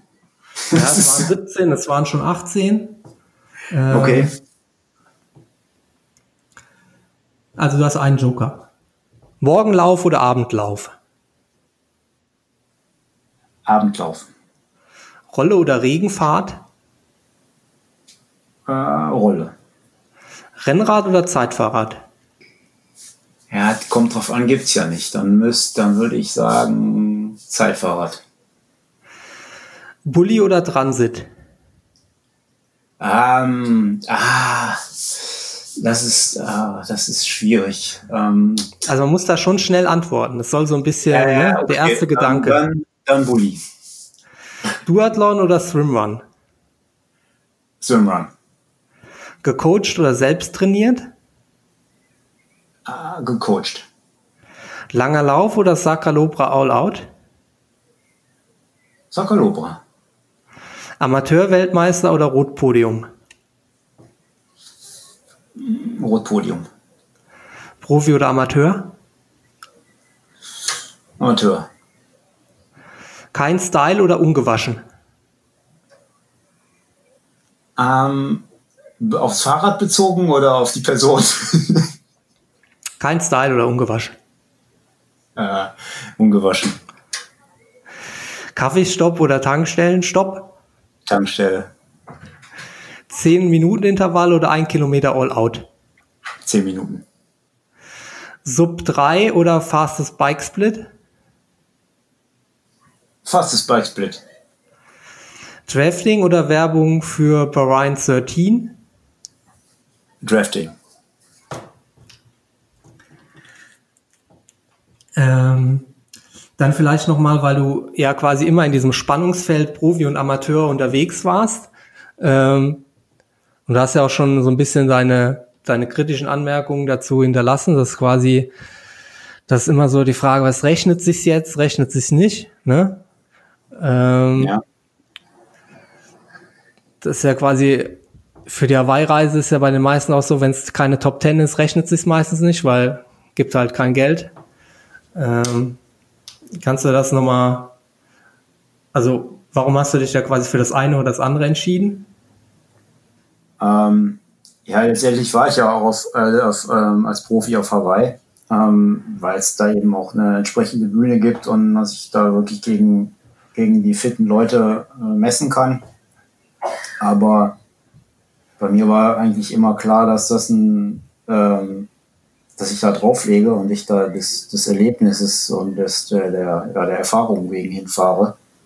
Ähm, weil als ich mit dem, mit dem Profitum ja nochmal angefangen habe, habe ich den Sport ja auch schon so lange gemacht, dass man da nicht mehr total blauäugig ist und sagt, naja, in drei, vier Jahren, da kann ich mal aufs Podium auf Hawaii. Also es, da war ich ja Anfang 30 und also bei allem Ehrgeiz und allem positiven ähm, Einstellung, die man da so mitbringt in so einen Sport, äh, muss man immer genug Realismus mitbringen, dass man sagt, ja, das so einen Motor hast du eben nicht. Da kannst du noch so einem Psychologen arbeiten und, und vernünftig trainieren und alles in den Windkanal gehen, aber das, das passiert halt nicht. Ne? Also das sieht man halt eben bei bei einem, bei einem Sebastian Kienl oder so, der halt mit, mit U23 schon vorne mit dabei war, der, der eine Riesenpumpe hat und eine Pferdelunge und auch bei, bei dir beispielsweise kommst dann mit deinem Dreifachkettenblatt in so ein Trainingslager und läufst allen davon. Da, da weiß man schon so, ja, da ist irgendwie, da haben die halt Talent, ne? So, das ist halt auch ungleich verteilt. Und, äh, ja, aber irgendwann haben sie alle Talent, ne? Ja, aber es ist halt nochmal ein großer Sprung von äh, Platz 20 äh, bis Platz 8. Das ist, ähm, das ist nochmal eine andere Geschichte. Da kann man nicht sagen, wir hatten halt einen besseren Tag. Das ist dann, das sind dann auch einfach äh, eine andere, andere Qualität an Athleten. Und ähm, um vielleicht den Bogen zu schließen, ähm, was auch vielleicht auf die Zukunft äh, von Hawaii ähm, Einfluss haben könnte oder worauf ich mal spekuliere, ist, dass wir, dass dieses Starterfeld immer kleiner und elitärer wird bei den Profis, wohlgemerkt die, das Amateurfeld wird, glaube ich, äh, aufgebohrt bis zum geht nicht mehr und wird vermutlich so einen Eventcharakter haben in drei, vier Jahren. Ähm, aber ich sehe das Hawaii schon so, dass da irgendwann irgendwie wirklich nur 50 Leute von so einem Startbouton springen, wie, wie bei einem Weltcup. Und dass wirklich da eine ganz erlesene Truppe nur noch stehen wird und, und ähm, alle anderen sich vielleicht auch aus wirtschaftlichen Erwägungen äh, auf andere Rennen konzentrieren werden. Ja, obwohl ich schon glaube, dass zumindest bei den letzten Jahren eigentlich noch ein ganz guter Zeitpunkt war, zumindest mal in Deutschland Triathlon-Profi zu werden, einfach durch die Erfolge der, der großen Jungs. Da, da profitieren sicherlich andere auch noch mit. Aber ähm, du hattest sicherlich auch noch das Privileg, dass du quasi in einem Massenstart, in einem richtigen Rennen auf Hawaii starten konntest. Als, auch, auch als Amateur. Dass du halt quasi da auch ein Rennen hattest. Und das ja, ist die Frage, genau. ob das auch bleibt. Ja, das, ähm, da muss man mal gucken, wie sich das entwickelt. Ähm, das kann sein, dass es da vielleicht in Zukunft, äh, wie gesagt, ich war noch nie in der ersten Radgruppe auf Hawaii, das wirst du anders äh, beurteilen können, aber ähm, ich könnte mir schon vorstellen, dass es irgendwann so weit kommt, dass man da wirklich so 10, 15, vielleicht 20 Leute hat, die, wenn du da nicht in Vaikoloa irgendwie mit bei denen bist, dann, dann kannst du nach Hause fahren. Ne? Dann, dann ist die, der, der Abstand halt irgendwann so groß und das macht dann vielleicht aus, dass dieser Finisher-Gedanke, der, der geht dann wahrscheinlich verloren, dass man halt einfach nur sagt, okay, ich habe ich habe den Anschluss verloren, ich suche mir jetzt noch ein anderes ähm, sportliches Ziel und verbrenne hier jetzt keine, äh, keine Energie, indem ich hier noch einen Wandertag auf dem Highway mache. Ähm, ja, da hat, äh, da hat äh, Ironman ja ein bisschen auch selber quasi das und die unterstützen sie im Moment ja auch selber, dass es quasi ab Platz 11 wirklich gar nichts mehr gibt. Früher gab es ja immerhin noch paar Punkte fürs nächste Jahr. Und äh, von daher ist halt quasi schon die Motivation, Elfter zu werden oder irgendwie in der Top, in der Top 10 auf Hawaii anzukommen, ist halt auf jeden Fall schon mal gesunken. Ja. Dann, ich will es nicht ganz so negativ beenden und dann darfst genau. du dann noch, darfst du dann noch sagen, ähm, warum du dich, obwohl du einen Transit fährst, für einen Bulli entschieden hast? Ähm, ist auf jeden Fall so die, der, der Kultbus einfach. Ähm, also wenn man über einen Bulli spricht oder über einen Bus, eine Familienkutsche, dann ist das eben der, der Bulli, äh, T3, T4, T5, äh, jetzt vielleicht auch T6. Ähm, ja, die haben den eben erfunden, ne? dieses, dieses ähm, Van Life, wie auch immer, Hashtag. Ähm, und ähm, jetzt hast du es angesprochen, ich konnte den, wir hatten jahrelang einen, das war auch super, aber ähm, es war halt wirklich ein altes Schätzchen und ähm, ich bin jetzt auch kein Auto, äh, Auto nah, also ich fahre gerne Auto und, und äh, pflege auch meine Wagen oder den einen, den wir haben. Aber ich bin jetzt nicht bereit, das Vielfache des Wagenwertes in eine Reparatur oder so zu stecken. Also so ein Auto hat halt ein, auch ein Leben oder ein Verfallsdatum und dann kommt es halt irgendwann zum Verwerter. Das ist mal leider der, der Kreislauf. Das ist vielleicht bei einem 911er eine andere Geschichte. Aber bei so einem Gebrauchsgegenstand wie so einem Bus ähm, sehe ich das halt so. Aber wenn ich nochmal die Wahl hätte und, und, und Geld und Zeit keine Rolle spielen würde, dann wäre es sicherlich, äh, wäre das wieder ein, äh, ein Bus aus Hannover. Das wurde ja gebaut. Ähm, so steht jetzt erstmal ein, äh, ein, äh, ein Transit oder ein Tourneo Custom, so heißt ja die Pkw-Version von dem Ding von Ford hier vor der Tür und ja, der bringt jetzt nicht die Familie in den Sommer. Und das ist quasi auch deine Empfehlung als Triathlon-Gefährt für Familien. Ja, absolut. Also ich weiß ja nicht, was du noch so planst äh, mit deiner Family, aber ob es äh, mehr wird. Aber ähm, auf jeden Fall, jeder, der, der Sport macht und Family hat, äh, ist es. Der braucht einen Bus der braucht einen Bus für Fahrräder und ähm, Kind und Kegel ist das schon, äh, wer so ein Ding einmal hatte, also man, man ist halt ganz schnell verwöhnt von dem Platz, den, den so ein Teil hat. Man kann sich darin umziehen zum Laufen auf dem Parkplatz, äh, ohne dass man sich da irgendwie hinter der Motorhaube verstecken muss, sondern das Ding hat ja fast Stehhöhe und ähm, man kann da drin mal Wochenende wohnen. ja, im Moment ist das sowieso der Trend, dass Leute komplett in ihren Bus ziehen. So schlimm muss es ja nicht sein. Aber ja, auf jeden Fall vielen Dank für deine Einblicke.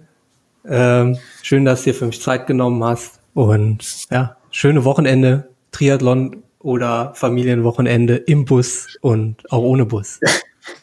genau, Boris, Dankeschön. Viele Grüße. Bis dann. Bleib gesund.